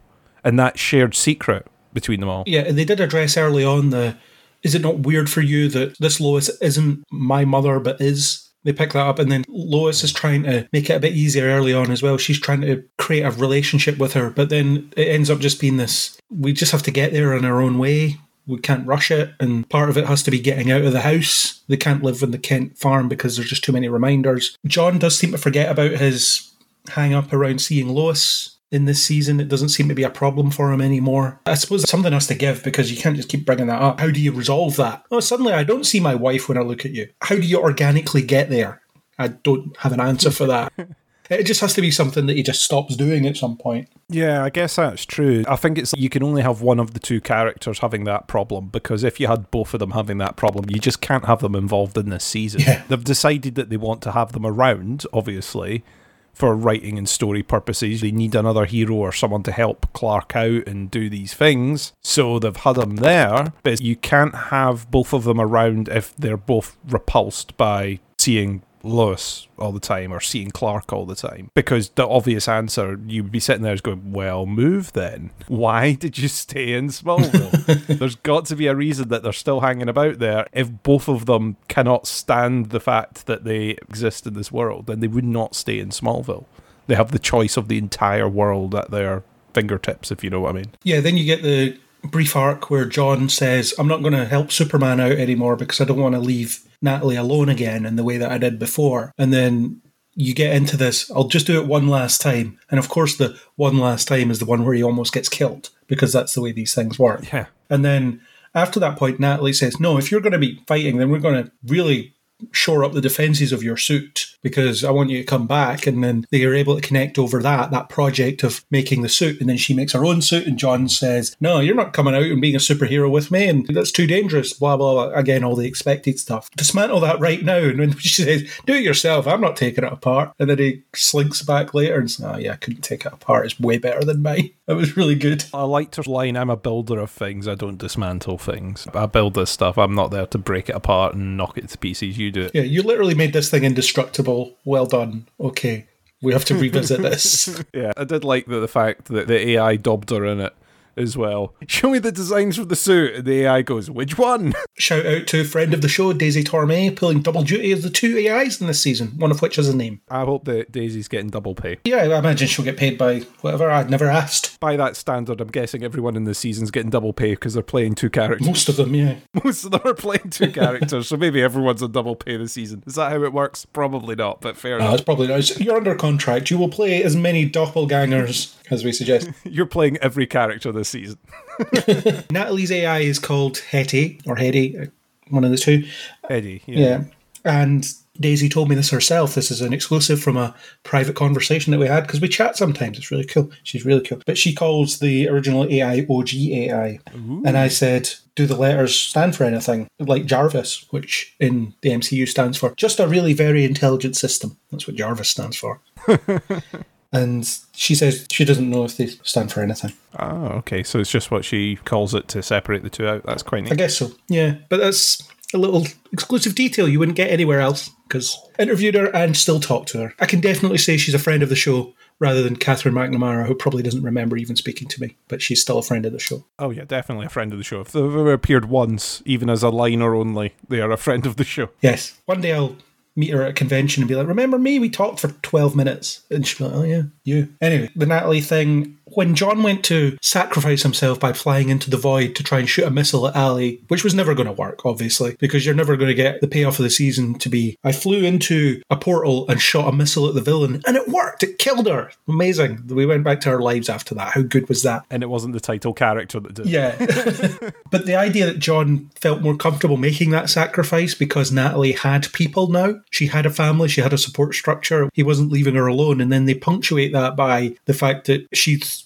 really upset when the signal's lost. And then Lois and Jordan and Jonathan and is Clark there at the time? I'm not sure. But they all rally round her, they all support her. So I, I really like that. That's that. You've actually managed to organically create a sense of belonging for these characters. Well done. I didn't think you'd done it, but then I saw this moment and no, you did. You got away with it. Well done. It is a character I'd like to see them do a bit more with because she seems to be definitely far more than the sum of her parts. She does intermittently do stuff throughout the season. It's funny when John disappears for a couple of episodes when he's injured. He's in hospital for a couple of episodes. He's just not seen. Yeah, both of them kind of disappear at that point, don't they? Because she's by his bedside and he's injured, so they both just vanish for a good few Yeah. episodes. And she's angry at Clark as well for getting him in that situation, which is really good. Again, it's little bits of conflict you get in these places. I think it was really well acted as well, and it's a character that I want to see more of. And it might be interesting because you've got her in training in a suit with John, you've got Jordan in training with Clark, and you've got potentially to fast forward right to the right, to right, to right, to the right to the ending, whatever they're going to do with Jonathan come the next season. So, yeah, that'll be interesting with them all in training of some sort. Do you think we'll get Jonathan having powers at some point? I think it'll happen eventually. I kind of thought we were going to get it this season as part of the merging thing.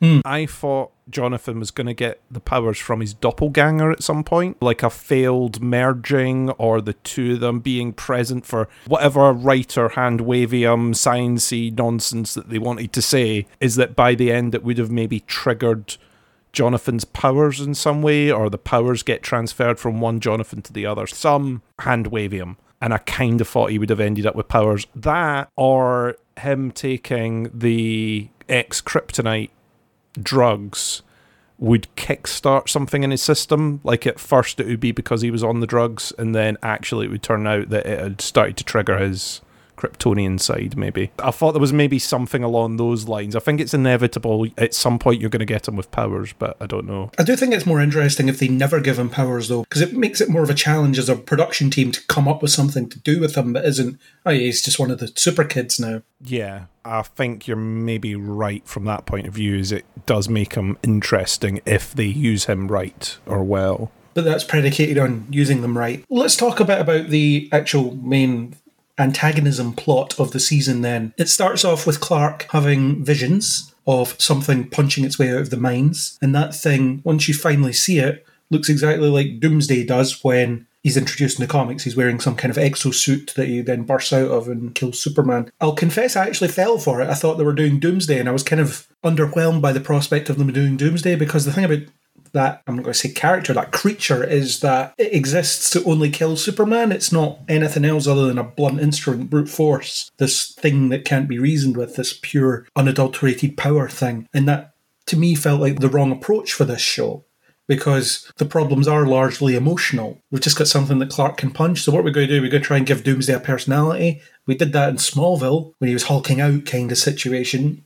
So were we going to do that? I don't know. Well, they didn't do that. But that was my thought process when I was watching it. And then it was actually after they did the reveal, I spoke to Andrew, who was a few episodes behind at that point, and he says, The creature punching its way out of the mines that looks exactly like Doomsday did makes me think it's not going to be Doomsday at all. And then I remembered all the times that the Arrowverse has done that thing where they've teased one villain and then turned them into another villain. They've done that hmm. quite a lot. In fact, they've done it almost exclusively so that we've almost been trained to expect the opposite of what the obvious is, except I just kind of think they were doing Doomsday. I just didn't picture that they were going to do anything else. So I kind of fell for it. But the fact that it was Bizarro was better because it gave you that emotional problem.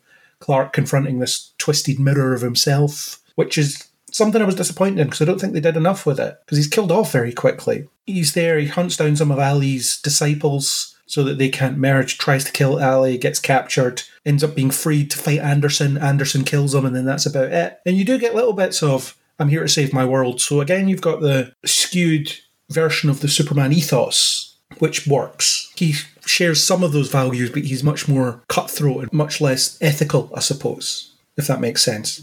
Yeah, I guess. My issue was the way that Bizarro goes about his plan. This could have been resolved a lot easier by you finding your Clark, your Superman, and stating your case from day one rather than getting involved in a punch up and starting to just wander around killing folk and doing all that, leading to him getting even more injured.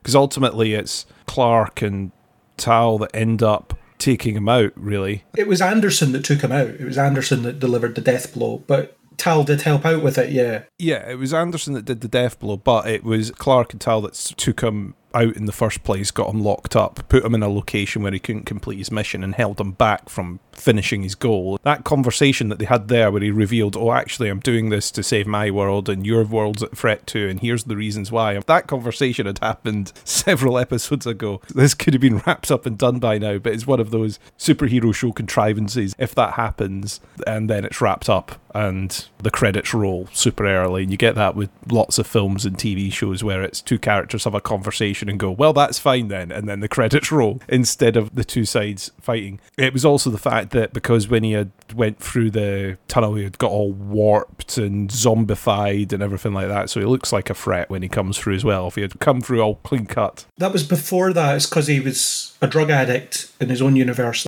Oh yes, yes, yes, yes. It was the drug addict thing. Sorry, I completely forgot. That's me misremembering because of all that. He looks like a villain when he comes through as well. Yeah, but Clark of all people should be less discerning when it comes to judging people on physical appearance. He is defining himself by his actions. He's going around murdering people. And it seems initially indiscriminately because they don't understand the connection until they do. And then it's, okay, we'll capture him and throw him into the cell in the fortress. And then his mother's AI can reverse the speech and make it work so they can talk. I love the interaction with Tal where we're really close on my earth and you have a wife and he's like, oh, okay, who is this wife if I was to potentially go look her up on this earth? I like that little touch. But I think they could have done much more with the Bizarro because they could have done, like I say, the corrupted mirror of Superman, the corrupted mirror of his values, as in they're not complete opposites. It's not as simple as that because they are ultimately after the same thing. It's just the way that they've justified going about it is different. And then you get a little bit of insight in the Bizarro World episode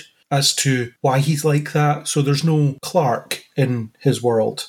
He's just Kal-El. And that's it. He has no civilian identity, but he still has the family, and the family don't like him because he's more concerned with fame and fortune and whatever, and they resent him for that, and that's what ends up tumbling Bizarro Jonathan into Ally's clutches. There was a lot more they could have done with that. It would have required Bizarro hanging around a little bit longer rather than a few episodes of he's just going to show up and try and kill someone. Clark will show up, they fight, there's a weird energy that's trying to combine them, and then they get partied by something. Yeah, something blows up in the middle and the two of them separate out. It's interesting. You talked about the episode where you get the look into the Bizarro world. And I suppose that plays into a bit of what we were talking about earlier on about identity, because in that world, they are celebrities. Yeah. They are superhero celebrities. And it has become about the fame and the publicity and the merch and the films and the red carpets and the attention and all that. And you get that. I'm trying to remember because it was a scene where there's a building on fire, but he's too busy doing a press conference or something. There's no interest in doing that. It's minor stuff. I don't need to deal with that. That's when Bizarro Jonathan's powers manifest. Mm. Yeah, we're going to be a father son duo. He ends up just calling him Jon-El in that universe, does it? Hmm. He doesn't get his own identity. It's always under that shadow. Again, it's a skewed version of the problem that our Jonathan's encountering, feeling like he's living under the shadow of more accomplished family members, whereas this other Jonathan is actively being placed in the shadow of more accomplished family members. No, definitely. That's what I mean by it's more skewed rather than it being opposite. And I think it would have been really easy to boil it down to they're just opposites. There's nothing more to it than that. But it's no, it's, it's a perversion, it's a corruption, it's a different setup. But you can see the linkages in them because there's some core element of these people that is similar enough. It's just that they're skewed in different directions. So I found that really interesting. And then you don't see very much of Bizarro Jordan. No, you get a little short bit of him, but you don't get much. I'm guessing again, and from the skewed perspective, it's the thing for Jonathan and Jordan, isn't it? It's the one with powers, the one without. Yeah. And then they get to fight. Jonathan and Jordan get to fight, but one of them's a Bizarro and the other isn't, obviously. Bizarro Lois, you don't really see much of her other than she's a bit strung out by the whole suffocating presence that is Clark, just with all the expectations. Again, that's a bit of an askew version of her relationship with Clark in the main universe, as in there's the pressure of keeping the secret, but that's a pressure she puts on herself, whereas there's pressures that Bizarro Superman puts on Bizarro Lois. So it's interesting. It doesn't really work when she just turns up to the, the non Bizarro universe. Bizarro Lois, she turns up at the Kent farm and then they do nothing. After that, she just stands around. She stands around talking in reverse every once in a while, Yeah. looking concerned. It's funny how quickly Clark managed to adjust to speaking backwards when he went to the Bizarro world. He's a fast learner. yeah, but it starts off with him speaking from their perspective in reverse, and then he does a bit of a double take and says, oh yeah, and then he's nailed it immediately. Which again makes you think, why did Bizarro version not there anyway? Yeah, why doesn't, yeah, he- Why didn't he adapt as quick? I don't know. His brain's fried from all the drugs. Let's go with that. Yeah, that was part of the problem with this plot, though. I think there was not enough time spent on it. For example, Ally was a really bad antagonist because she wasn't anything other than being an antagonist. The idea was that people were under her thrall, but you didn't really get a sense of who she was, which meant that when she merges with the other Ally, you don't notice a difference. 'Cause You don't know what the other Ally's like. You don't know what this Ally's like. So you don't know combined what does that do to them? I don't know. I mean, the whole Ally plot thing I just didn't enjoy because I couldn't work out what she was actually trying to achieve. And I get that was part of the plot was that no one knew what her grand plan scheme thing was. But as a viewer, I was just like, I don't know what the threat is here. I don't know what the, again, power levels and all that business. I'm like, I don't know. They keep going, oh, well, once she merges with her other self, she'll have godlike abilities. and you're like, okay that includes what?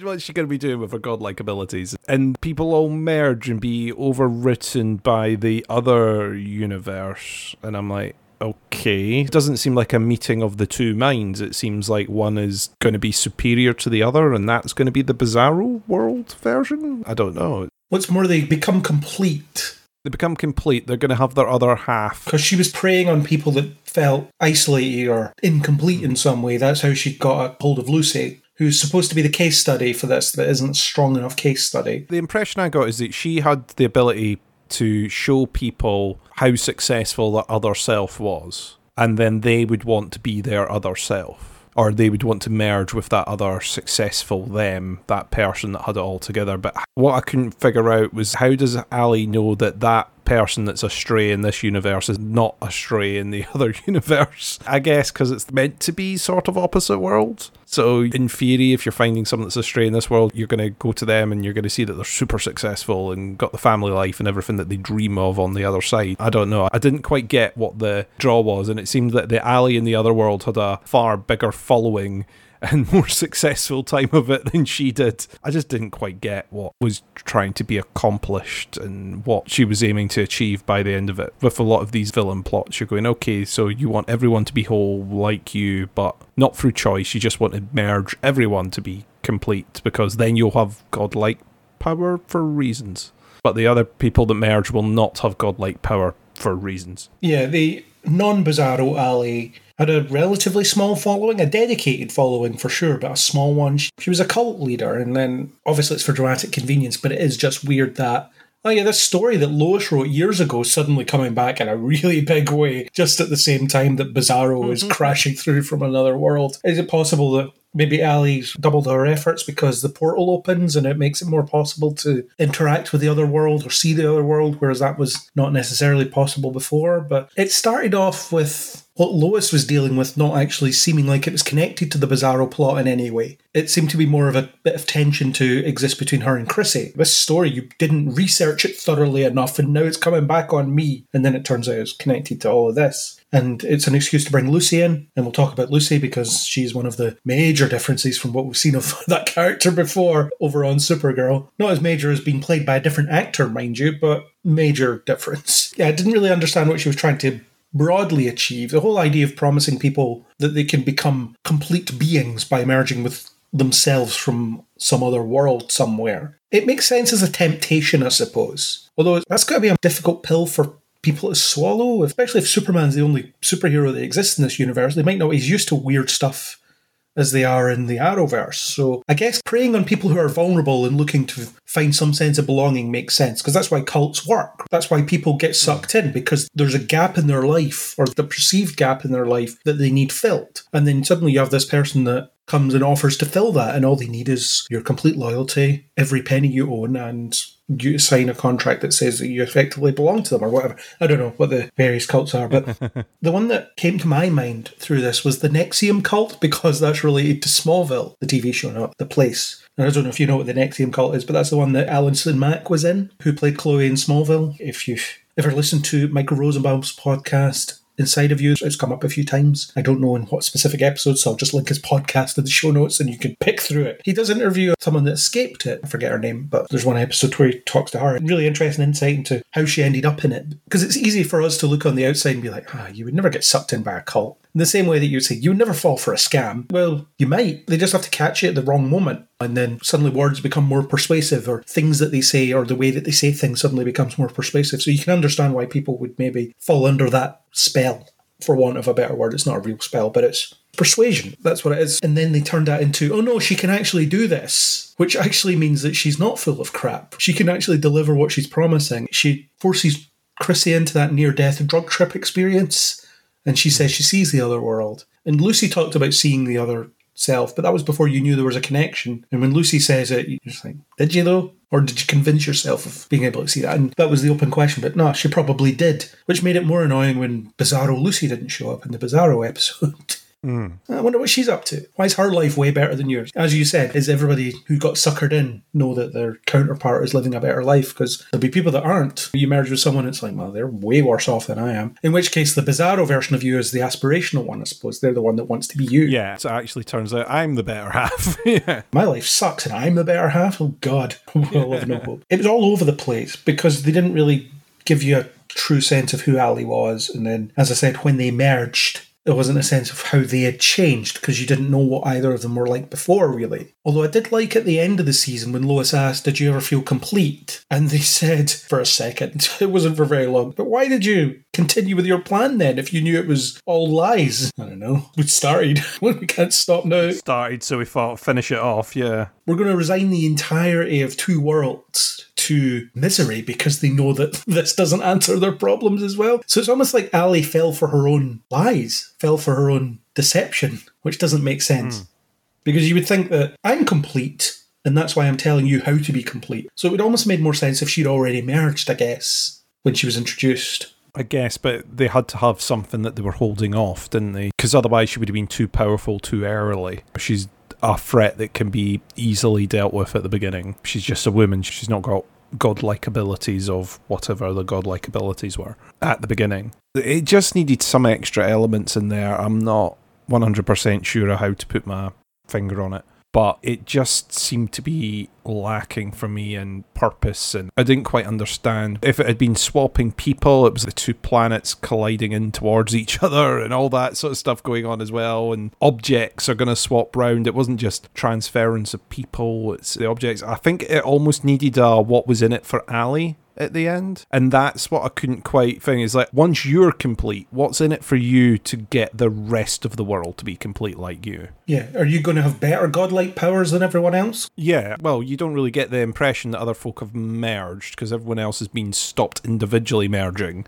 And then when it came to the two worlds colliding, people were swapping locations, but they weren't merging. I didn't see anyone merge. I don't know about you, but all I was seeing was Lois, and that ended up on the other world for a little bit, and then they would flip back round again. But there wasn't a people smashing together thing. There were random objects changing to square screens and round screens and all that sort of business was going on. I guess it never got that far for any merging to actually start happening. Yeah, but it just seemed like an odd symptom of the thing was that the worlds were filming. I guess maybe it's visually more interesting, which is maybe why they went down that route to show it in that visual way where things are starting to swap around rather than just having random people merging. Because then you would need to have random people unmerging and being split. And you showed later in the episode the force that it took to split Ally apart, so you couldn't do that for every person on Earth. It would need to be another mass hit to do it. Well, that was part of my problem with the final episode because I didn't get a sense of how long they had to solve the problem.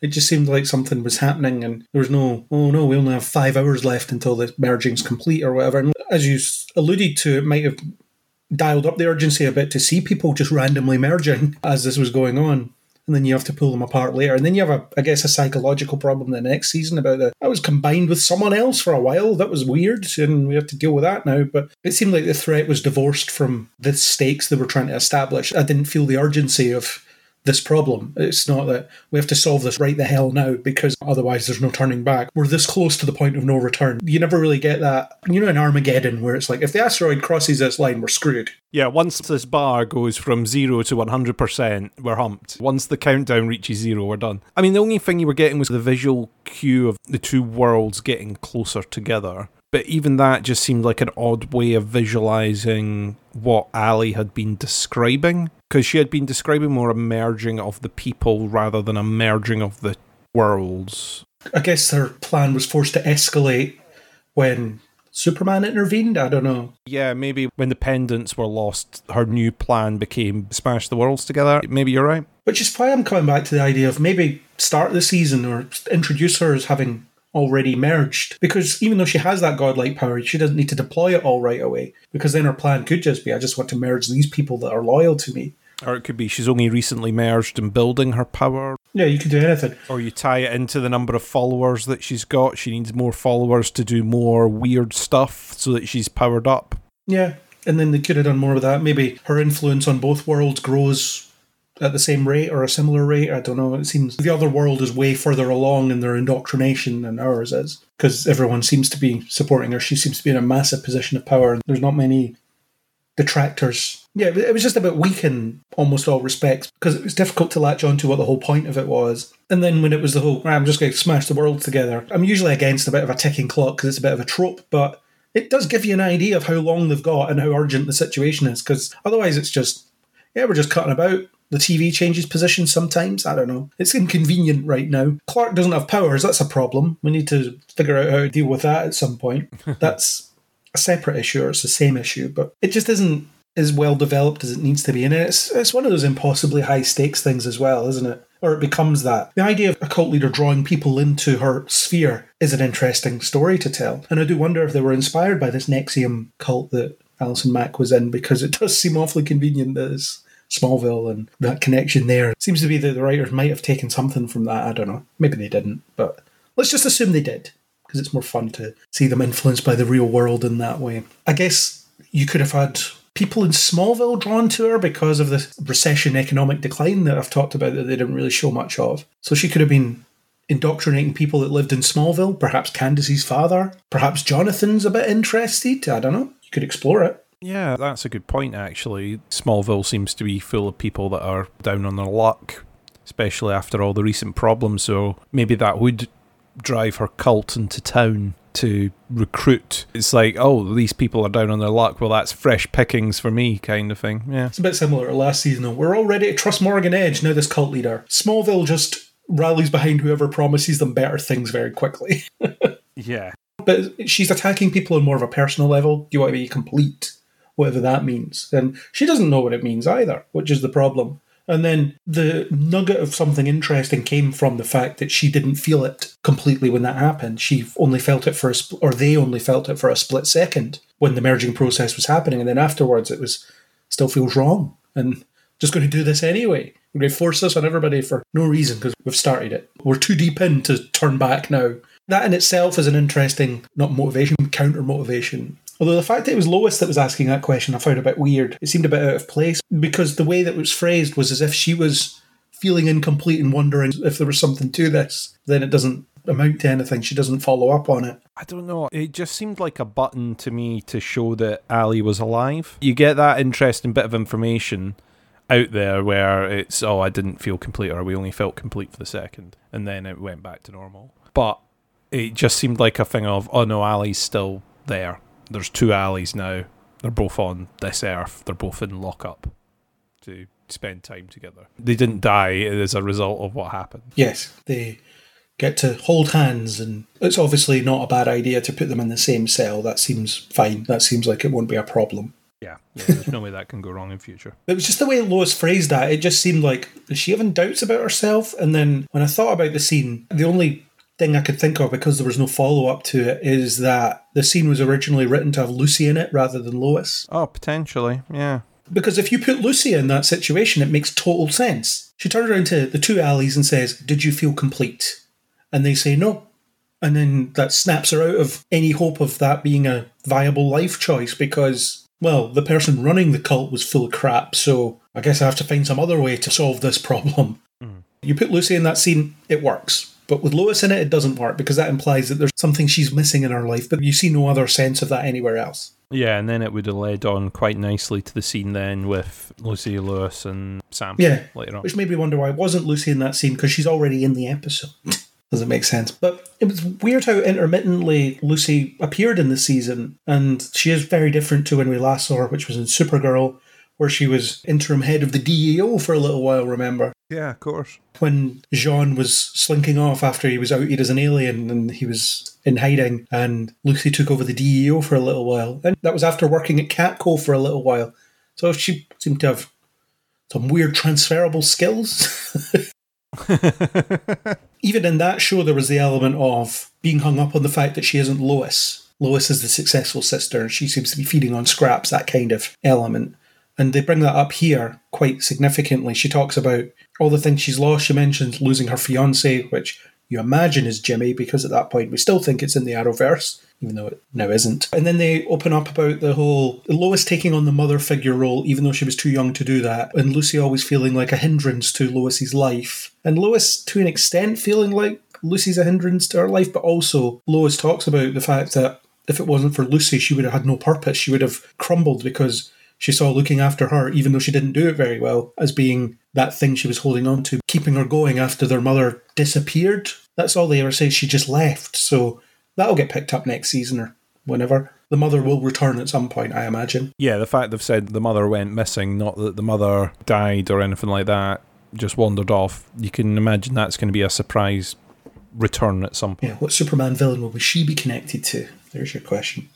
That's what it'll end up being. Or it might just be a sweet little family story. And then you had Sam acknowledging the fact that he had no idea what to do with two young girls when he was a single dad and he threw himself into the military work and then tried to manage the family like it was a unit within a, a military structure and that didn't work either. And Lucy is like Jonathan. She feels like she's in the shadows of greatness and she can't ever define who she is and that's what drew her to Ally. And then you have the pseudo betrayal that she did, and I think my favourite episode with her in it was where she was sitting down to dinner with the Kents, and she was talking to Jonathan about football, and it's like, yeah, seems really normal. And then they had the really hope that Aunt Lucy will be around more. I have to talk about actually. You mentioned earlier that some of the stylistic choices went away. Did you notice in the final episode when Lucy was driving off with Sam? That was almost identical to the shot of Sarah, I think it was, driving away in the pilot episode. That's true. Yeah, I did notice that they had done the thing on the bumper driving away. Yeah. We have the camera rig, we'll use it again. Yeah, I was trying to work out if they had just photoshopped some people in and just replaced. But yeah, it was a similar shot to driving away because you've got that big farm that they use for the exterior shots. So they can do those big sort of drive shots like that where a lot of the other shows, they're on way more confined sets and locations because they've only paid to close one street or one junction, so they can only film around there. Whereas with that big open space, they're able to do a lot more. Yeah. So, what did you think of the usage of Lucy in the season when she appeared and how she connected to Lois and Sam? I thought it was interesting because it gives a reason for the family to be more personally invested in what's going on and a reason for them to be digging more into this cult, this thing that's going on, despite the fact they don't know it's tied to the main story at that point. Or at least at the very, very beginning, they don't know it's tied to the main story. And it gives a bit of personal stakes to it. It's not that Ally's going to be transferring the consciousness or merging or diverting the minds of this random bunch of cultists. It's actually one of our family members is tied up on this as well and is trying to take Lois down, destroying her credibility, and is basically turning against her. I thought the resolution in the fact that they were, by the end of the season, being pretty open with each other about what had happened and how they had all struggled through that time. I thought it was a scene that was done really, really well. I thought it was well acted. I didn't have too many problems with her being involved. The thing with these shows sometimes is it's a bit of the, oh, of course your sister's in that cult. sister wouldn't be in any of the other cults. She's picked the one you did a story on. Well, that's why she did the story initially. That's internally consistent. Yeah, yeah, yeah. Of course, that's why you've looked at it originally. But you got to see that little scene of how she got recruited as well in the bookshop when she signed up and Oh, that scene was awful, though. The dialogue in it was awful. The dialogue was as clunky as hell. It was the, oh, Lane, oh, you must be related to. yeah, because no one else has got the surname Lane. And uh, in relation to Lois Lane, it's like, yes, unfortunately. It's like, oh, it must be really tough being the sister of Lois Lane. Yeah, it turns out it is. Would you like to join my cult? Yeah, sure, I'll come. I've oversimplified it there, but I remember watching that scene and sitting there thinking, my God, I could have used a few more passes. Could they not have just had some idle chit chat before it? No, we have two minutes. The scene is two minutes. This is the information we need to convey. Yeah by the end of this scene, she's in a cult. Okay. yeah, so, but it's almost like yeah, I don't need to see the flashback because you've already established why she's in the cult. You've already established why she feels the way she does or the way she feels. So you don't really need to see her explain that to Ally. You can fill in the blanks yourself, and I think that's a problem that the CW shows do with flashbacks. Actually, they give you a flashback and it just tells you what you already know rather than digging a bit deeper and showing you something else to it. You could have done a protracted flashback episode where Lucy doesn't want to join it. She has to really be convinced, and that shows you how persuasive Ally can be rather than it all happened within a single conversation. It wasn't quite wrapped up by the end of that conversation, no. was it? It was we should have dinner or we should chat later or something along those lines. It didn't go straight to and now you're in my cult. But yeah, it was a bit too convenient. Yeah. I did like how they managed to resolve the by getting things out in the pin when Lucy got handcuffed to Sam and then they just were forced to have a conversation. And they were all very open about their mistakes and things like that. And that was one of the interesting things about Sam this season, just reassessing his early life and or earlier life. He did that to an extent with Lois last season, where he understood his mistakes, the mistakes he made with her, and then it takes it a step further with Lucy. But also, I feel like they could have had Lucy be a bigger part of the season because she dips in and out. She only shows up when someone needs to cause a problem. See, I think that's one of the things that we're picking up from this season, though, is that there's lots of different threads and stories, but they're not all necessarily given the time. We've already said that if we had our way, we'd already have more of Natalie, we'd already have more for Jonathan to do, or we want extended scenes of XYZ or plot lines with Anderson and all that sort of stuff that we're wanting to add to the season, and they just don't have enough time to do it. It's either that they're taking on too much at the beginning. You've got an extra family in the Cushings that you're covering. So you're not just focusing on the Kents. You've got the Cushings as well and you've got John and Natalie that you're focusing on, and you've got this that you're trying to do, and you're trying to juggle all of them at once, and it's just maybe slightly too much for them to try and hold it. Yeah, and I think some of it might have been Jenna Dewan's availability as well.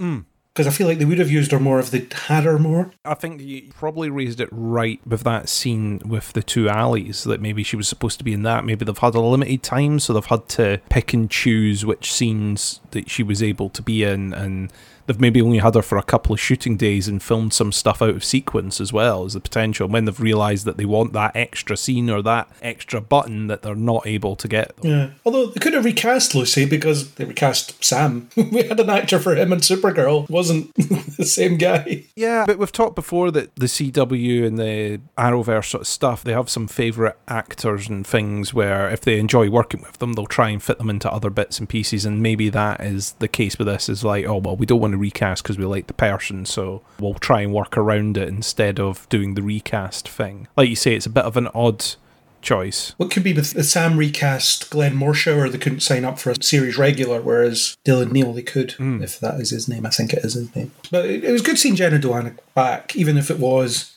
unrecognizable as the character we'd seen before. Hmm. She was good in Supergirl, but she was very, very different. Speaking of someone that was recast, not Morgan Edge, but Tal. We have to call him Tal now because there's no Morgan Edge veneer anymore, is there? He's just Tal-Rho or just Tal. I actually liked what they did with him in this season, although I said in my reviews that they're trying to set him up on a redemptive path, or certainly to have Clark accept him as a brother because he's starved for that. And that's what Tal wants as well. He was never shy about that. But in order to make that work, make him a character that we can root for, they had to completely change who he was. I like this version better. So I was okay with it. I was happy to accept it because this more fun loving, jovial, quippy, sarcastic, half brother type, I liked it. I think that was a way better fit than what he was last season. Yeah, I get what you're saying. It is a different character. It's one of those Arrowverse things where you either die a villain or you live long enough to see yourself becoming the quippy side character, which is the way that they work. The Slade Wilson effect. Yes, yes. Oh, you've lived. Okay, well, now here comes your redemptive arc. You're about to do quippy things and, and nonsense. At some point, the hero will need you, and then you'll become friends in the process. Yeah, you'll become reluctant friends, or they'll reluctantly let you go and drift into the distance to live out your life and not bother them again. Or there's so many different ones that we've seen across time. No one will ever live up to Damien Darhk. apart from that. Who can outdo McDonough? Just got to get that in there. Well, now that it's not in the Arrowverse, we could have our version of Damien Darhk in this show. He could live again. Yes, excellent. Bring on McDonough. Superman's weak against magic. He is weak against magic. He could do it. He's available. I liked what they did with him. Again, you've just got to take the fact that this character is different or has had quite a reformative experience in military prison. That episode where they had the two of them locked together for a chat and okay, reluctantly we're going to work together so that you can get out and curse your inevitable betrayal. oh, it turns out you do have powers. Of course you do. I found it interested what they did. So yeah, I didn't mind it too much. I'm just wary that we've got okay. So Morgan Edge's Tal is still about. We've now got two Allys still floating about. They're not really dispensing of the villains much. They're collecting them. It's always interesting to see what they do with that. Tal seems to be stuck on Bizarro Earth now, though. Is he stuck, or is it back and forwards that he can do, or I don't know. They sealed the portal, so it seems like he ended up on the other Earth, and then that was him, and he's going to make the best of it. I love it when he walks into the bar and he's like, "Hello, weird Smallville." Everyone just looks at him, and when he buys the twins the trucks, Yes, I did like these two ridiculous trucks starting up.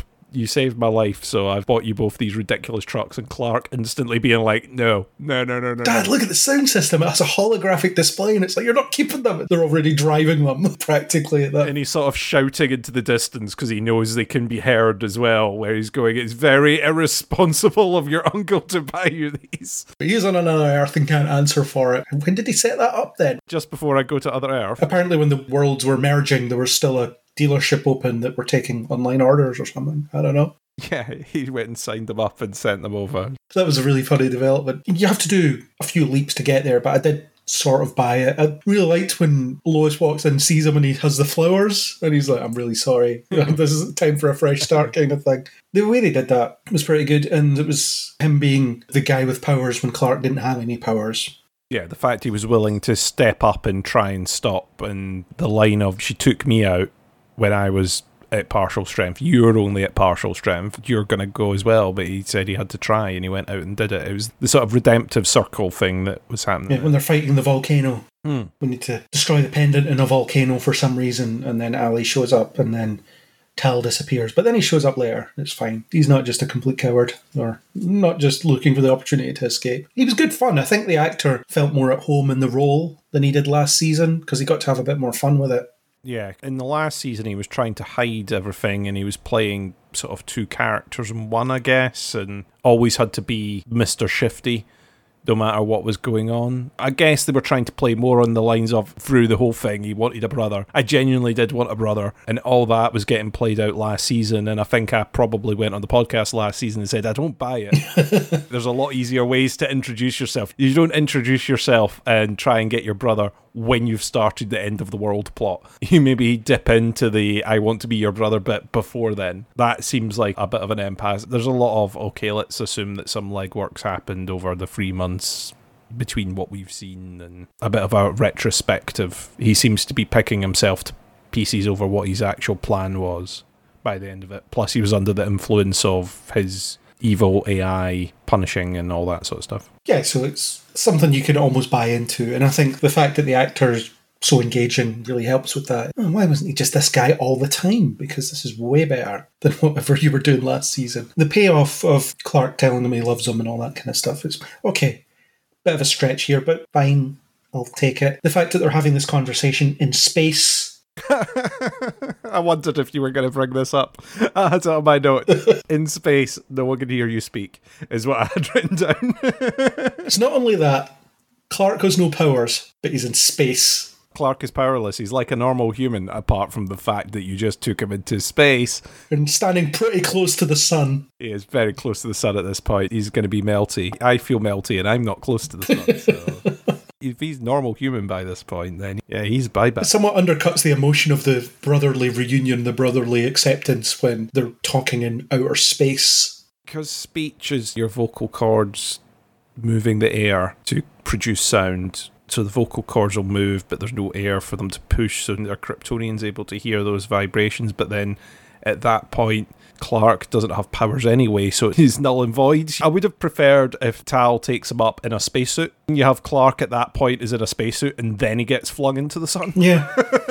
Do something like that to him. He's not going to survive in space, so I've put him into a spacesuit and flown him out to the sun, and then I'm going to flow him in. But even then, he's going to burn up pretty quick in a spacesuit as well. Yeah, they were way close to the sun. They were very, very, very, very close to the sun. It's fake science, so who knows? Well, it was funny, the you just had to charge yourself up from the sun when you were the Eradicator. And he was like, yeah, but that took weeks. we don't have that kind of time. That two weeks, and I orbited the sun. I didn't go in for a swim. We don't have that kind of time, we assume. I don't know. I have no idea how long this is going to take. Okay, well, what we're going to do is we're going to throw me into the sun. Hmm, okay. I'm pretty sure that's what our mother was going to say. The hologram of our mother was going to say. You're pretty sure? Okay. Pretty sure she was going to say, My son, what you need to do is fly into the sun. I get why they did it. It's that whole idea of the sun is the source of power, so it's fair enough to do that. But the thing that bothered me about it was there was no consequences to it. And I don't know if you're aware of the All Star Superman comic slash animated movie. No. Well, in that story, what happens is he doesn't even go into the sun, he's just pretty close to it.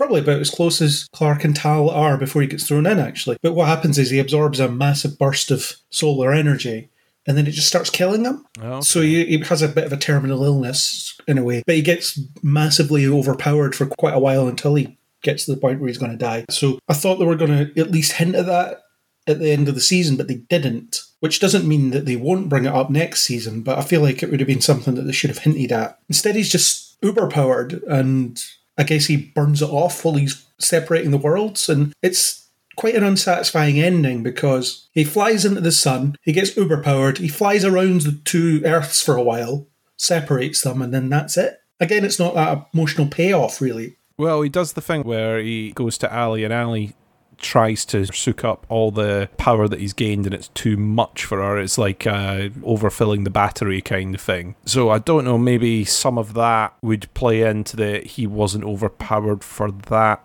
long. Maybe that would stop this illness thing. I don't know. Like I said, I've not read that run, so maybe that would be their excuse to get around that. But it's potentially something that could play into the season But like you say, it would have been good for him to have something that maybe showed that something wasn't right at the end there. The flying round the earth made me think of the trying to turn back time scene, the, the turning back of time in the in the movies. That's all I was thinking about when I seen it. I was like, is he reversing time at this point? Was, is this going to be like everything that happened up to a certain point is getting erased? That's where I thought this was going. It just seemed like a bit of a neat conclusion, I suppose, because it just happens and then there's no problems on the back of it. There's nothing to be learned, nothing to be gained. It's just, yeah, we did this. It's almost like the writers wrote themselves in a corner and they thought, how are we going to get ourselves out of this? We've depowered Clark. We know that something they did once every couple of weeks on Supergirl to the point where she wasn't bothered when she was depowered anymore. Like, yeah, we'll, we'll solve this some other way. They even did it a few times in this season. It was only that once that he was depowered, but he was away another point. Well, he gets depowered when he's exposed to the red sun radiation, I suppose. Yeah, when he goes into prison in the first thing, and then he's on reduced power when he's in Bizarro World because it's the wrong type of sun. Then he's fully depowered and not restoring his power after Ally. So that's a more severe one because that's like a more permanent hit rather than someone's doing this to me actively at the time. And they were clear on you'll get your powers back eventually, probably. It'll just take a while. Time we don't have to spend on this, that kind of thing. It just seemed a bit, like I said, neat. It was just nothing really. Sometimes you can tell when writers feel like they've written themselves into our corners. We've made the stakes so impossibly high, we just have to come up with something ridiculous to resolve it, which is basically every finale The Flash has at this point. Yeah, we've talked about it so many times with the Arrowverse shows where they spend so long making the villain super powerful that there's just nothing they can do. They either need to make the villain suddenly make a really stupid blunder that sets them off their path and ends up with an issue, or they need to make the hero then super powerful for a second just to deal with this one issue, and normally using some sort of method that they will never deploy ever again. But what did you think of the conclusion where Clark was like, I'm going to build a new fortress, this time in the middle of the ocean for some reason? This is for all of us, though. Why did you make it so hard to get to then? It's actually harder to get to than the other one, probably. Yeah, the one in the desert, at least you could get to over land. so this one in the middle of the sea. I mean, all I was thinking is he's going to really piss off Aquaman. So maybe that's for the next season. But there's no problem. There is no Aquaman. It's fine. No one else exists in this universe. There is no Aquaman until you annoy Aquaman. there is Aquaman. I was wondering what they were doing out in the boat, and I thought it was going to be like it's a family fishing trip or something with Sam. That's what I thought it was going to go to at one point. But no, he's planting a new fortress in the middle of the sea. Where Jonathan gets to make weapons or something. That's where they might be going with him. Yeah, there's Kryptonian technology inside that we might be able to do something for you in there which leaves them open to basically write whatever they want. It's either going to be Kryptonian fighting suits in the style of what John and Natalie are got, or it's going to be something that temporarily gives him powers when he's wearing it, or there'll be some sort of thing in there. But yeah, like you say, it's like I'm going to put it somewhere so that we can all enjoy this fortress. I'm going to put it in international shipping. Anytime you want to come out here, you have to find a boat and go out several miles into sea, I imagine. Several miles into the middle of the Atlantic so that no one can find it, because otherwise it's not going to be a very good fortress of solitude, because everyone will be able to see it. Are the other two still there? One was destroyed, wasn't it? I thought the frozen one was destroyed. Then there was the one in the desert. It was meant to be in the desert in Nevada, near the Grand Canyon or whatnot. So I don't know when he takes the crystal out, does it dismantle? Was the Arctic one destroyed? Is that not where they were in the final episode, the episode before the final episode? Do you know what? I can't remember.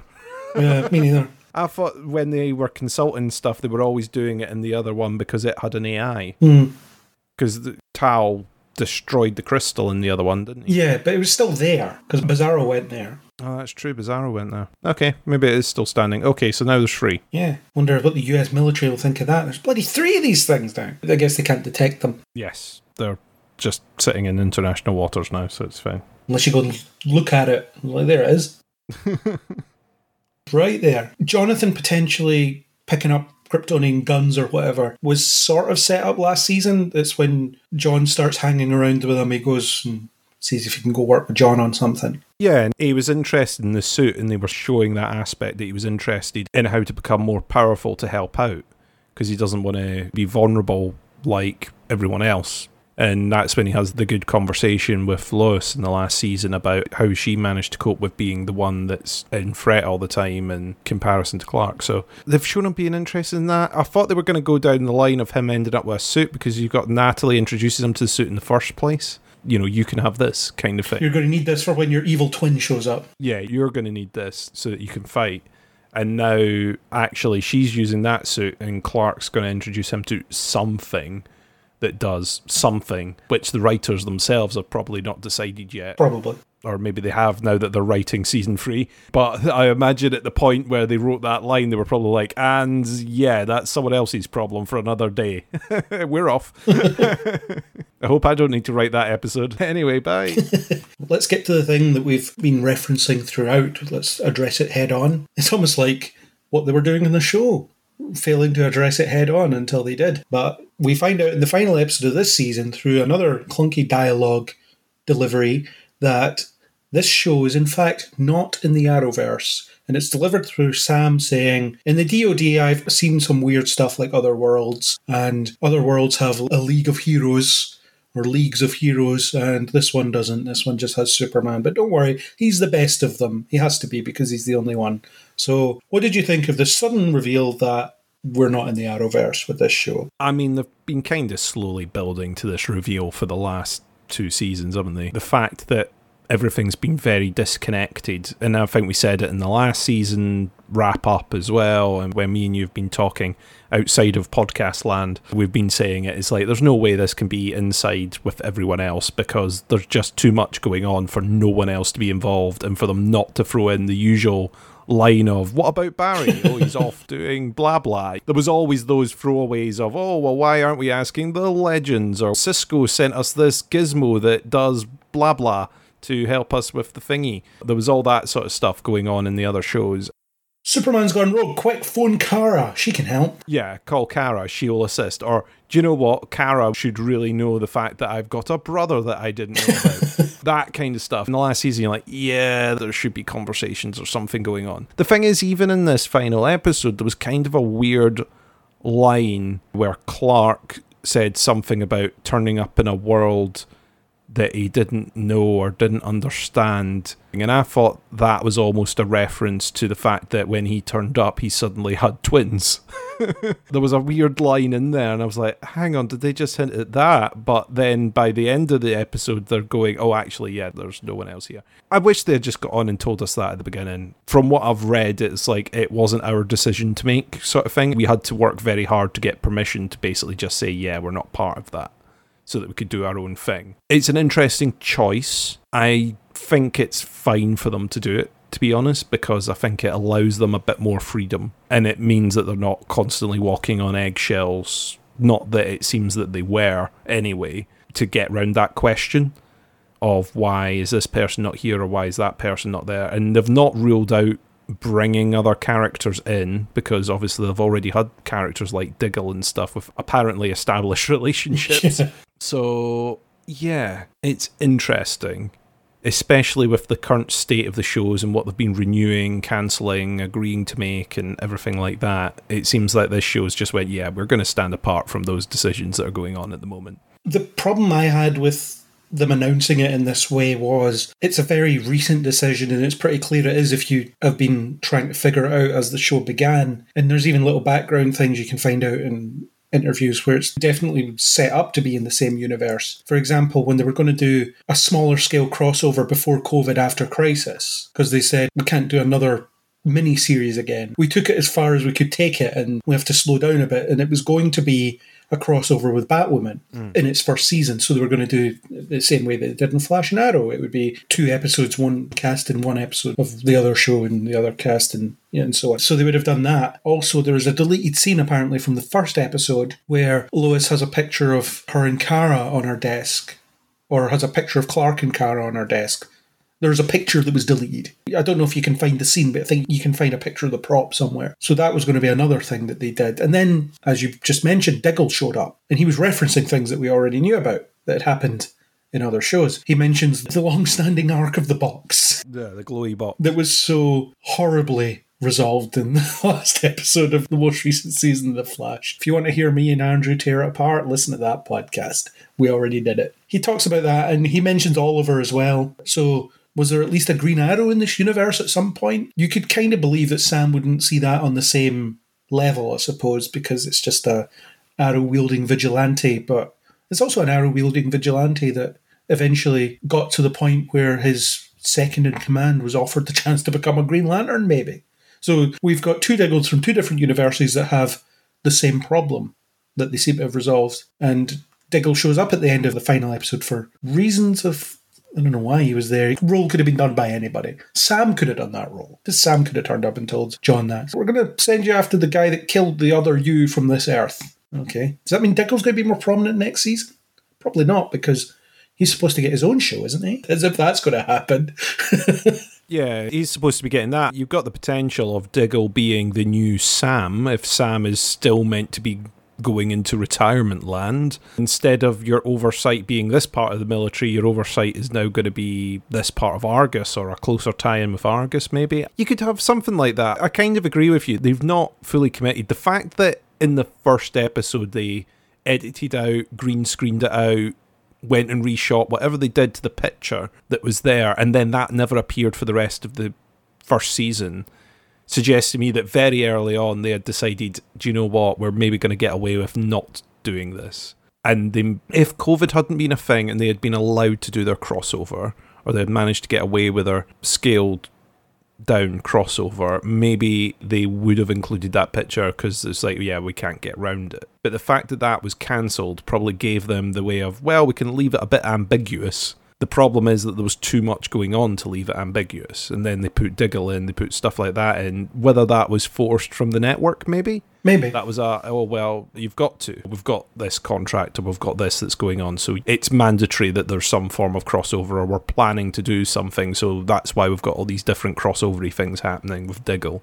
We've got to keep him in the frame so that people know he still exists and he's still doing stuff. He's still out there so that when he appears in his own show with his sexy squad, then it'll make sense. The question is, though, is Diggle and the sexy squad now going to be set in the Superman and Lois universe, or is it going to be set in the Arrowverse? Ooh. There is a lot of chat around the fact that the CW might just be trying to slowly kill off the Arrowverse. So the Flash is the last one standing at the moment, because Gotham Knights is going to be set in another universe. It's not going to be set in the same universe because it can't because Batwoman is nowhere to be found, it would seem, in that show. And the premise is very similar to people picking up after Batman's not around and doing stuff that Batman would do. But Batman's not here. We don't know why. Well, in Gotham Knights, he's very definitively dead, supposedly. Whereas in Batwoman, it's, I don't know where he is. Disappeared five years ago. Where did he go? Who knows? You could almost see them setting it somewhere completely separate itself. Yeah. If they do the Diggle program, just to go, right, yeah, we're just going to do them all in isolation. And if at some point we decide we're going to mash a couple of these together, then we've got the option because we've just used the same actor. And if we keep it ambiguous enough about backstory, then we can do it. But it just peeves folk like us off that are trying to work out how things fit together and how backstories that we already know fit together. We need to have another crisis to smash all these universes together again. Yeah, after doing a whole job to smash all the worlds together, they then break them apart. It's a bit of a shame to see the thing just falling to pieces as a wind down rather than some of the shows getting an opportunity to wrap things up and to actually get a finale rather than just suddenly dropping out of recognition. That seems a bit of a shame to me. Give Legends an ending, you cowards. Yeah, exactly. Plus, we want Beeble plushies. Anyway, carry on. I'm not too sure. The thing is, we've kind of seen this coming because you cannot do the two seasons that you've got and not answer the question of where the hell's everyone else. Yeah. We know that there's other people out there that could help in these situations that could be called upon, and it's kind of the problem that the Arrowverse has had of late, especially when there were multiple shows running, was that in every show they had to answer the question of why is no one else helping out with this? Because when you've got that Rolodex, it's like, oh well, everyone's got their own problems, but it's like, yeah, but this is like the tenth world-ending event this year, so it kind of seems like it should be a all hands on deck situation rather than a let's not bother everyone just now. They've got their own stuff to deal with. For example, in The Flash, when Cicada was a villain, what you do is Barry and Oliver swap villains because Cicada cancels out. This is a different podcast now, but Cicada cancels out Barry's powers. Oliver doesn't have powers, so not a problem. And I forget what season that was that Oliver was dealing with, but Barry could wrap that up pretty quickly, probably. So yeah, just have them swap villains. But again, you wouldn't have a show at that point, would you? Exactly, but then that's their choice to put everything in the same bucket. Yeah. You've chosen to have this connected, so now you've got to deal with the consequences, the fact that everything is now connected. Yeah. You get it in the books and stuff as well as the fact that okay, you've got to assume that all these heroes are all operating roughly in the same time frame. All these villains are all operating in the same time frame. End of the world plots are crossing over with other end of the world plots. That whole thing is all there. So setting out on its own as its own thing, maybe it will spawn into other stuff. Like you say, maybe they will start connecting shows to the Superman and Lois verse rather than the Arrowverse to do a form of reboot on it. But it sounds that a lot of stuff is splitting off. One possibility is that Superman and Lois could be the springboard for Arrowverse 2.0. Yeah, this could be the one that's kicking off everything else or is going to slowly loop into everything else that's going on. But it's just a shame that we spent however many years just investing in this big thing and then suddenly it's petered out, it's gone. They just unceremoniously cancelled every show except The Flash that was still running. Yeah, especially when they pitch the show as being connected as well. When this was originally out but maybe that's just a very clever marketing thing you don't say that it's a disconnected thing because you want your existing arrowverse fans to adopt this show as if it's one of their own. You don't tell it right away that it's not connected because then folk will go oh well i won't bother with that because i'm wanting to see what's happening over on the arrowverse stuff and i'll catch up with the other show later. This new one that they're kicking off. I mean, it doesn't bother me that this isn't in the same universe. I do feel like it's a bit of a slap in the face in some ways. There are people out there that are very annoyed about it. As listeners will know, I'm never on Twitter, I never partake, but people have told me that people just went launching into it on Twitter about how disappointed they were and the fact that teasing us for two years about this and there's suddenly, oh yeah,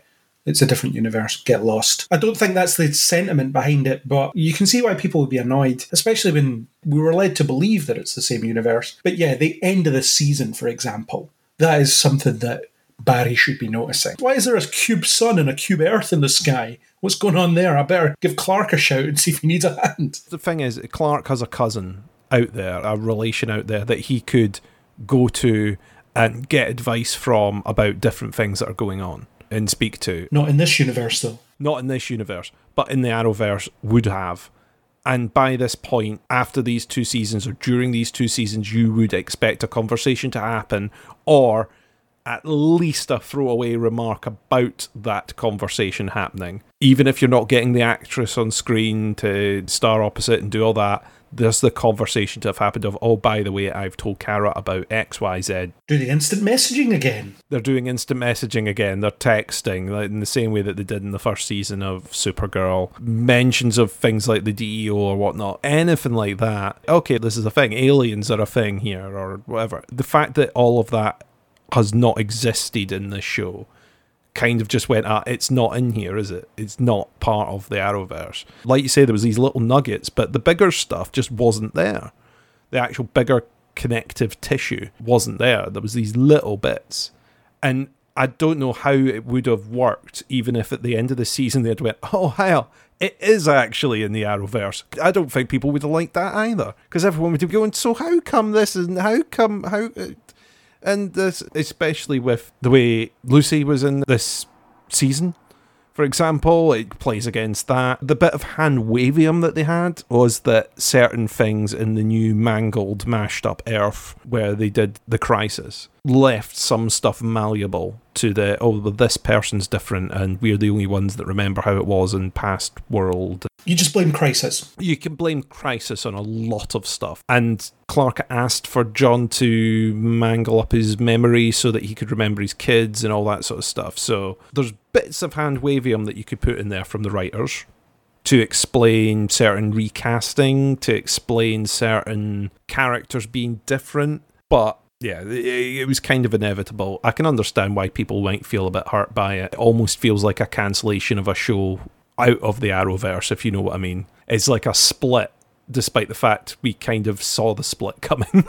but like you say, it leaves the Flash now standing by itself, essentially, is one of these shows. Well, they even teased it in Crisis because they'd already announced they were making this show and it was going to be about Superman raising twin sons and what have you. And then you had that bit where he was on the phone to Lois and she was like, You better come home, your sons need you. And he's like, Sons? It's like, Yeah, you got two of them now or whatever. And then he flies off. Oh, God, that's new. What am I going to do with that? That's the setup of find out how he'll handle that in his show next summer or whenever premiere and then the show premieres and nobody seems confused about the fact that these two sons exist they have complete memories of this world that they inhabit and yeah that was my head canon that he probably went to J'onn and said I'm going to need the memories of this Earth, thanks. The other Earth ain't much use to me at this point because I don't remember these children. So I need to know what happened in the last 15 years with these kids because he only had a baby in Crisis.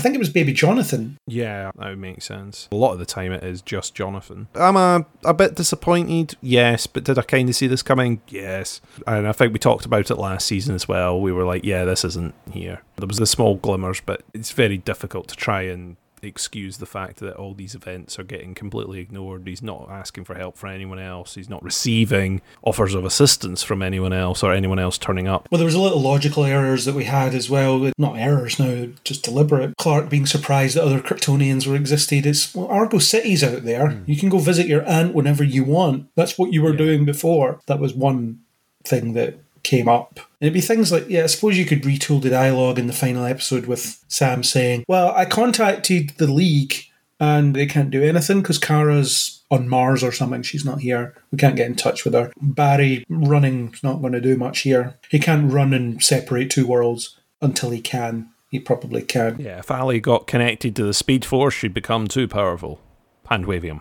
We contacted Black Lightning and then realised he was useless, so we hung up and so on. They could have went through all that. They could have went through the list. We think the legends are in prison, but we're not sure. the legends are still in time prison. I don't know how they could have got themselves out of it other than the way that they did. It's interesting that they had to wait until so late and they had to basically ask permission to split it out and go, listen, we're not going to do this. The CW is in upheaval anyway because it's possibly getting sold off. And the fact that Gotham Knights has made it to air is bizarre to me. I can't imagine how bad that show is going to be. It's a really bad trailer. You could have Batman in this universe, I suppose, and therefore Gotham Knights could be in this universe. The whole idea of Superman's the only hero in this universe can be vague in the sense that Sam doesn't consider Batman a hero, for example. Yeah, and it's very similar to if you think of how Arrow began. Arrow went all places by the end with magical villains and superheroes and aliens and all that being a thing in the Arrowverse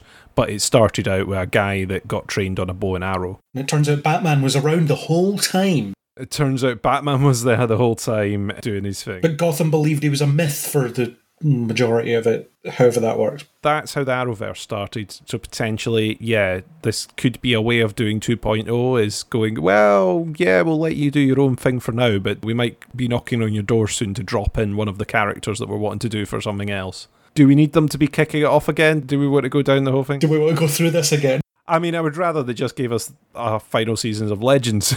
I suppose if they do spin offs of other heroes and they make it stylistically more in line with Superman and Lois, it might be more interesting to look at. I would quite like to see a Flash show with, maybe not a Flash show, just an appearance of the Flash or a Flash in this show with the stylistic approach they take in this show. That might be pretty cool. Yeah. I think if you're going to do a reboot of sorts, a half reboot, then if they've got a reason to revisit these characters and do it differently or a take on how they're going to do it, then maybe. I like my superhero content. I watch all these odd different bits and pieces. Am I quite ready to see them go, oh, by the way, we're going to introduce Green Arrow and stuff right now? Probably not. Am I expecting that next season? No. I feel like you have to give us different characters. I would like to see them picking other characters from that toy box. Obviously, Superman and Lois plays heavily into having a Kara appear at some point, or anyone from the Superman lexicon, apart from Lex, who's not allowed, he's banned. He's not allowed to appear in this show. Lex Luthor is banned. Well, it could be a very different Lex. There was a Lex Luthor in this universe, he has been mentioned. He's banned. I've had enough of Lex Luthor. Please don't get me Lex Luthor. I think they will at some point. Don't you dare. Well, next season's going to be Bruno Mannheim, the boss of Intergang in some way. So that's a big deal in the comics. Superman versus a gang. What's that going to be like? It's going to be interesting. We saw through Supergirl all the different aspects that they could put in front of the characters. Kryptonite bullets. That's the answer. That's what's going to happen. It's always kryptonite bullets. Yeah, that was last season. He dispensed with kryptonite bullets pretty quickly in the last. Season. Yeah, but not Intergang's kryptonite bullets. Not Intergang's kryptonite bullets. They've special kryptonite bullets. So I guess we'll see how it shakes out. I don't know if there'll be a rush to link it to anything. But Arrowverse 2.0, I don't have the strength to watch them build another one. we already had one. It was fine. Let's keep that. It had a good run. We've talked about this before on one of the news pod. The Arrowverse had a good run, done its thing. It's just a shame to see it getting a bit of a loose end rather than a nice finale type thing. And I, I wish they didn't just dispense of shows, at least give them half seasons to finish off or something. Yeah. Rather than just, oh, yeah, yeah, that's just finished. That's done. Brutal. Just brutal. I think we should finish off in highlights for the season. What highlights for the season do you have? I have a couple in mind of. I really like the mirroring of the Bizarro Clark escape thing. The fight where they were both depowered under different lighting. Hmm. And it was shot going in the opposite direction depending who it was. That was really cool. So you had Bizarro fighting under the normal lighting, and then you had Clark fighting under the red lighting.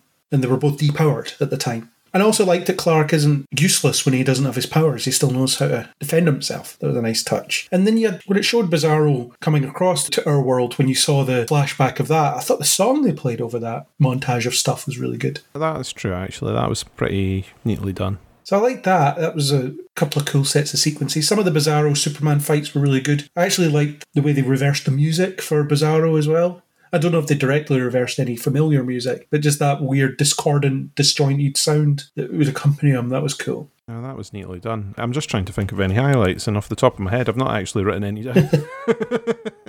One of my favourite episodes was the World Without Superman episode, 30 Days and 30 Nights, it was called, where he was gone for a month. Because you, you saw the rapidly losing hope thing and people trying to maintain hope. I've always found it interesting about superheroes, about a world becoming dependent on them. It's less of a problem with someone like Green Arrow because he just protects one city, or Batman, again, protecting one city. There's only so much they can do. But someone like Superman, you might expect every disaster for him to appear. And then if he doesn't, you're like, where is he? Why didn't he appear at this? And you saw all those reports of, look at all these preventable things. Where the hell is Superman? It sets up an idea that the world is maybe a bit too dependent on him. And again, that's a thing you can explore around the whole. Where does Superman draw the line? At what point does he not get involved? Because at what point is he halting progress?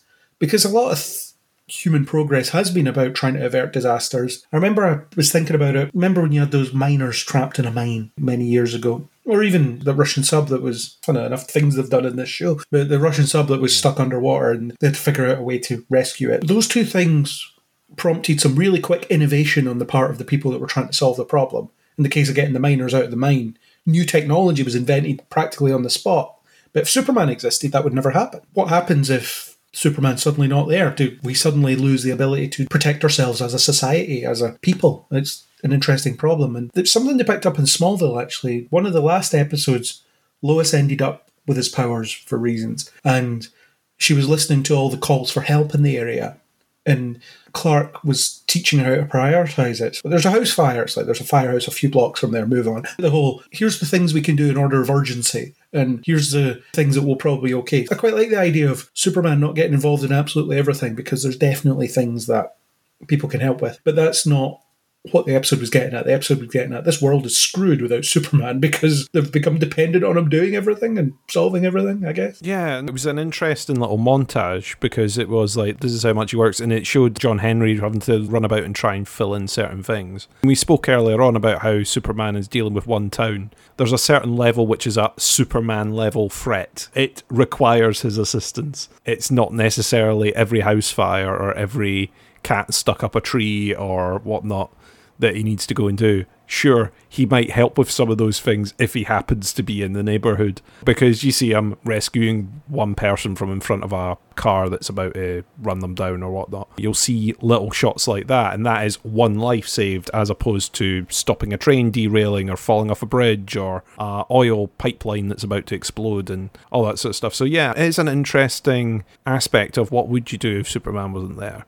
Like, does he need to let certain things happen in order for them to not rely as much or not to expect that he's always going to be available to assist? Yeah, you have to imagine he's not listening for everybody that steps out into traffic without looking. Because you'd never have any time to yourself. He would be Superman all the time. He'd always be flying about doing stuff. There's always something horrible happening somewhere. Yeah. So, what does that do to a person when you're listening to all these cries for help, but you can't actually assist everyone? What is that like? I mean, that's probably a deeper conversation for maybe something else. Yeah, because they've established that he can hear absolutely everything in the world in real time.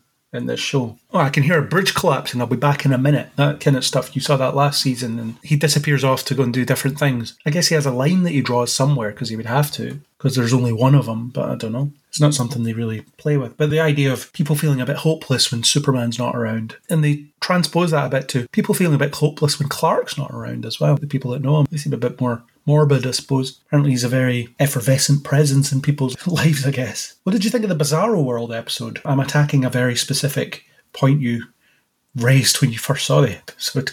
That's true. I did raise that. I found the reverse speak very annoying at the beginning of that episode. I just thought it went on for far too long. I found it a bit headache inducing. I'm never a fan, really, of evil universe people, alt world people stuff that we've talked about before. I thought they did all right at kind of setting up. It's very odd to have, oh yeah, stuff's square now. all your ovals are cubes. that's, that's the way this is working now. Including pool balls. Yeah, spheres are cubes, including pool balls, because that makes sense. they never invented orbs in this world at all. Despite the fact we invented cubes in ours. Yeah, we got to the cube and then we were like, well, this is perfect. There's no way we can improve on this. The cars presumably had rounded wheels. Presumably circular wheels rather than square wheels. I forgot to look for that actually. I wonder if you do just see them as square. They probably wimped out by just not showing any cars from below the tire line. Yeah, because Bizarro Superman and his family, they were in a limo. Let's find out. Was that the point that you were wanting me to film me, or did you have something else? I just wanted you to bring up the whole cubed pool balls because you had a major problem with it, whereas I just dismissed it as, yeah, that was funny. And then that was it. The production design on Bizarro World was amazing. I thought it was really, really impressive for the turnaround time that they must have because they were reusing a lot of sets from the show. So having to do that, strip down, change it to Bizarro World, then flip it back round again, I thought was really neat. And trying to make it look the same but distinct, I just didn't quite get cubes. I do wonder if the red lighting was done in post or whether they did it in camera. I think there was maybe a combination of both. It was one of those ones you're sitting in a world where it's all slightly distorted and stuff, but then it just doesn't look very engaging, especially when they've done such a good job on Superman and Lois of the camera work and how everything looks to then put it in a world where it's all through a bit of a weird filter for an entire episode. Okay, this is a bit much. I've just looked, it is rounded wheels. That's really disappointing. Production team slipped up with a round wheel. I can't believe I never thought about that at the time, but it's been confirmed. They were fine with the round wheels. But they didn't decide to apply that to anything else in their universe for some reason. Yeah. Spherical pool balls were just too much. Any other highlights you can think of in terms of action or set piece stuff? We've talked a lot about character stuff, so I think we covered any highlights we might have had there. But in terms of set piece stuff across the season, I think I've probably covered it. I can't think. I'm too hot. I'm melting. okay, no worries. I think I've listed some of the set piece stuff anyway that was pretty good. Oh, there is one that I definitely should mention where Clark was teaching Jordan how to fly. That was a really uplifting and exciting moment. Oh, that was a nice scene. See, there you go. You're good at this stuff. You should podcast more often. No, I podcast often enough, thanks. That was a very good scene. Did enjoy that. The little insight into how long he had spent out there in the wilderness teaching himself how to fly and using those canyons. Jordan not getting a Star Wars reference annoyed me. apart from that, it was all good. Maybe you only seen the prequels. Or even worse, the sequels. Doesn't bear thinking about, does it? It's very rare you see Clark with a proper, visibly strong emotional reaction to something. They were like jumping up and down after Jordan flew and they were both so excited. That was a really infectious moment. I really liked that. It was a great moment. I liked the fact that he still hadn't perfected his landing when he got back to the farm. He's not going to land, he's not going to land. so he just face planted into the ground when he got back. There seems to be a bit of a rapid escalation in Jordan's powers, though, because remember last season it was, yeah, that was probably just a one off. He's probably not going to have any more powers after this. And then suddenly it was, okay, now he has powers. And now it's he's flying and everything. He can do everything Superman can now. Just, just what he can do now. It's gone from, it probably won't be much, to yeah, now it's everything without really explaining it. But I guess it's just the growth of it. The Jor-El hologram was wrong. I think that's all we can take from that. Yeah. It was an estimate based on limited data at the time. Exactly. Yeah. So, any final thoughts on Superman and Lois season two? And are you looking forward to season three? I am still looking forward to season three. I didn't think season two was as good as season one, but I did enjoy it overall. I did continue watching it. I've not ditched it, so I'm looking forward to season three. I'm interested to see what they do with everything they've set up so far. Yeah, same. I'm looking forward to season three as well. I like this cast. I like this collection of characters. I broadly like what they do with them and how they structure their stories. I think this season possibly bit off a bit more than it could chew. Tried to do too much and didn't end up doing all of it that well. It seemed a bit more unfocused than season one, which often happens with a second season. We had a really good idea last season. We don't know what to do now that we've got another one. They gave some things a go. Maybe they should have focused on one thing. Maybe they should have connected things in different ways. I don't know. But all in all, pretty good. It's still top tier superhero television as far as I'm concerned, and it's going to keep me coming back to watch more of it, even though it's not in my favourite shared universe. One of my favourite shared universes. that doesn't really bother me. Now that that's out there, it's not going to be something that's really going to be thought about anymore because we know the answer, so it doesn't really impact anything anymore, so that's fine, I suppose. That was our discussion on Superman and Lois Season 2. I'd like to thank Neil Stenson for the supplied music and Isaac for the supplied artwork. Chris, I'd obviously like to thank you for showing up for this podcast. You are welcome. If you like what you heard here, then please do mash that subscribe button. It might be square, might be spherical, whatever shape it is, press it. You can do that on Apple Podcasts, Spotify, anywhere you get your podcasts. And there is usually a facility to rate and possibly comment. And if there is a facility to rate, it will probably be in star form. So, Chris, how many stars should people mash? Five cubed stars. Five cubed stars. What is that even?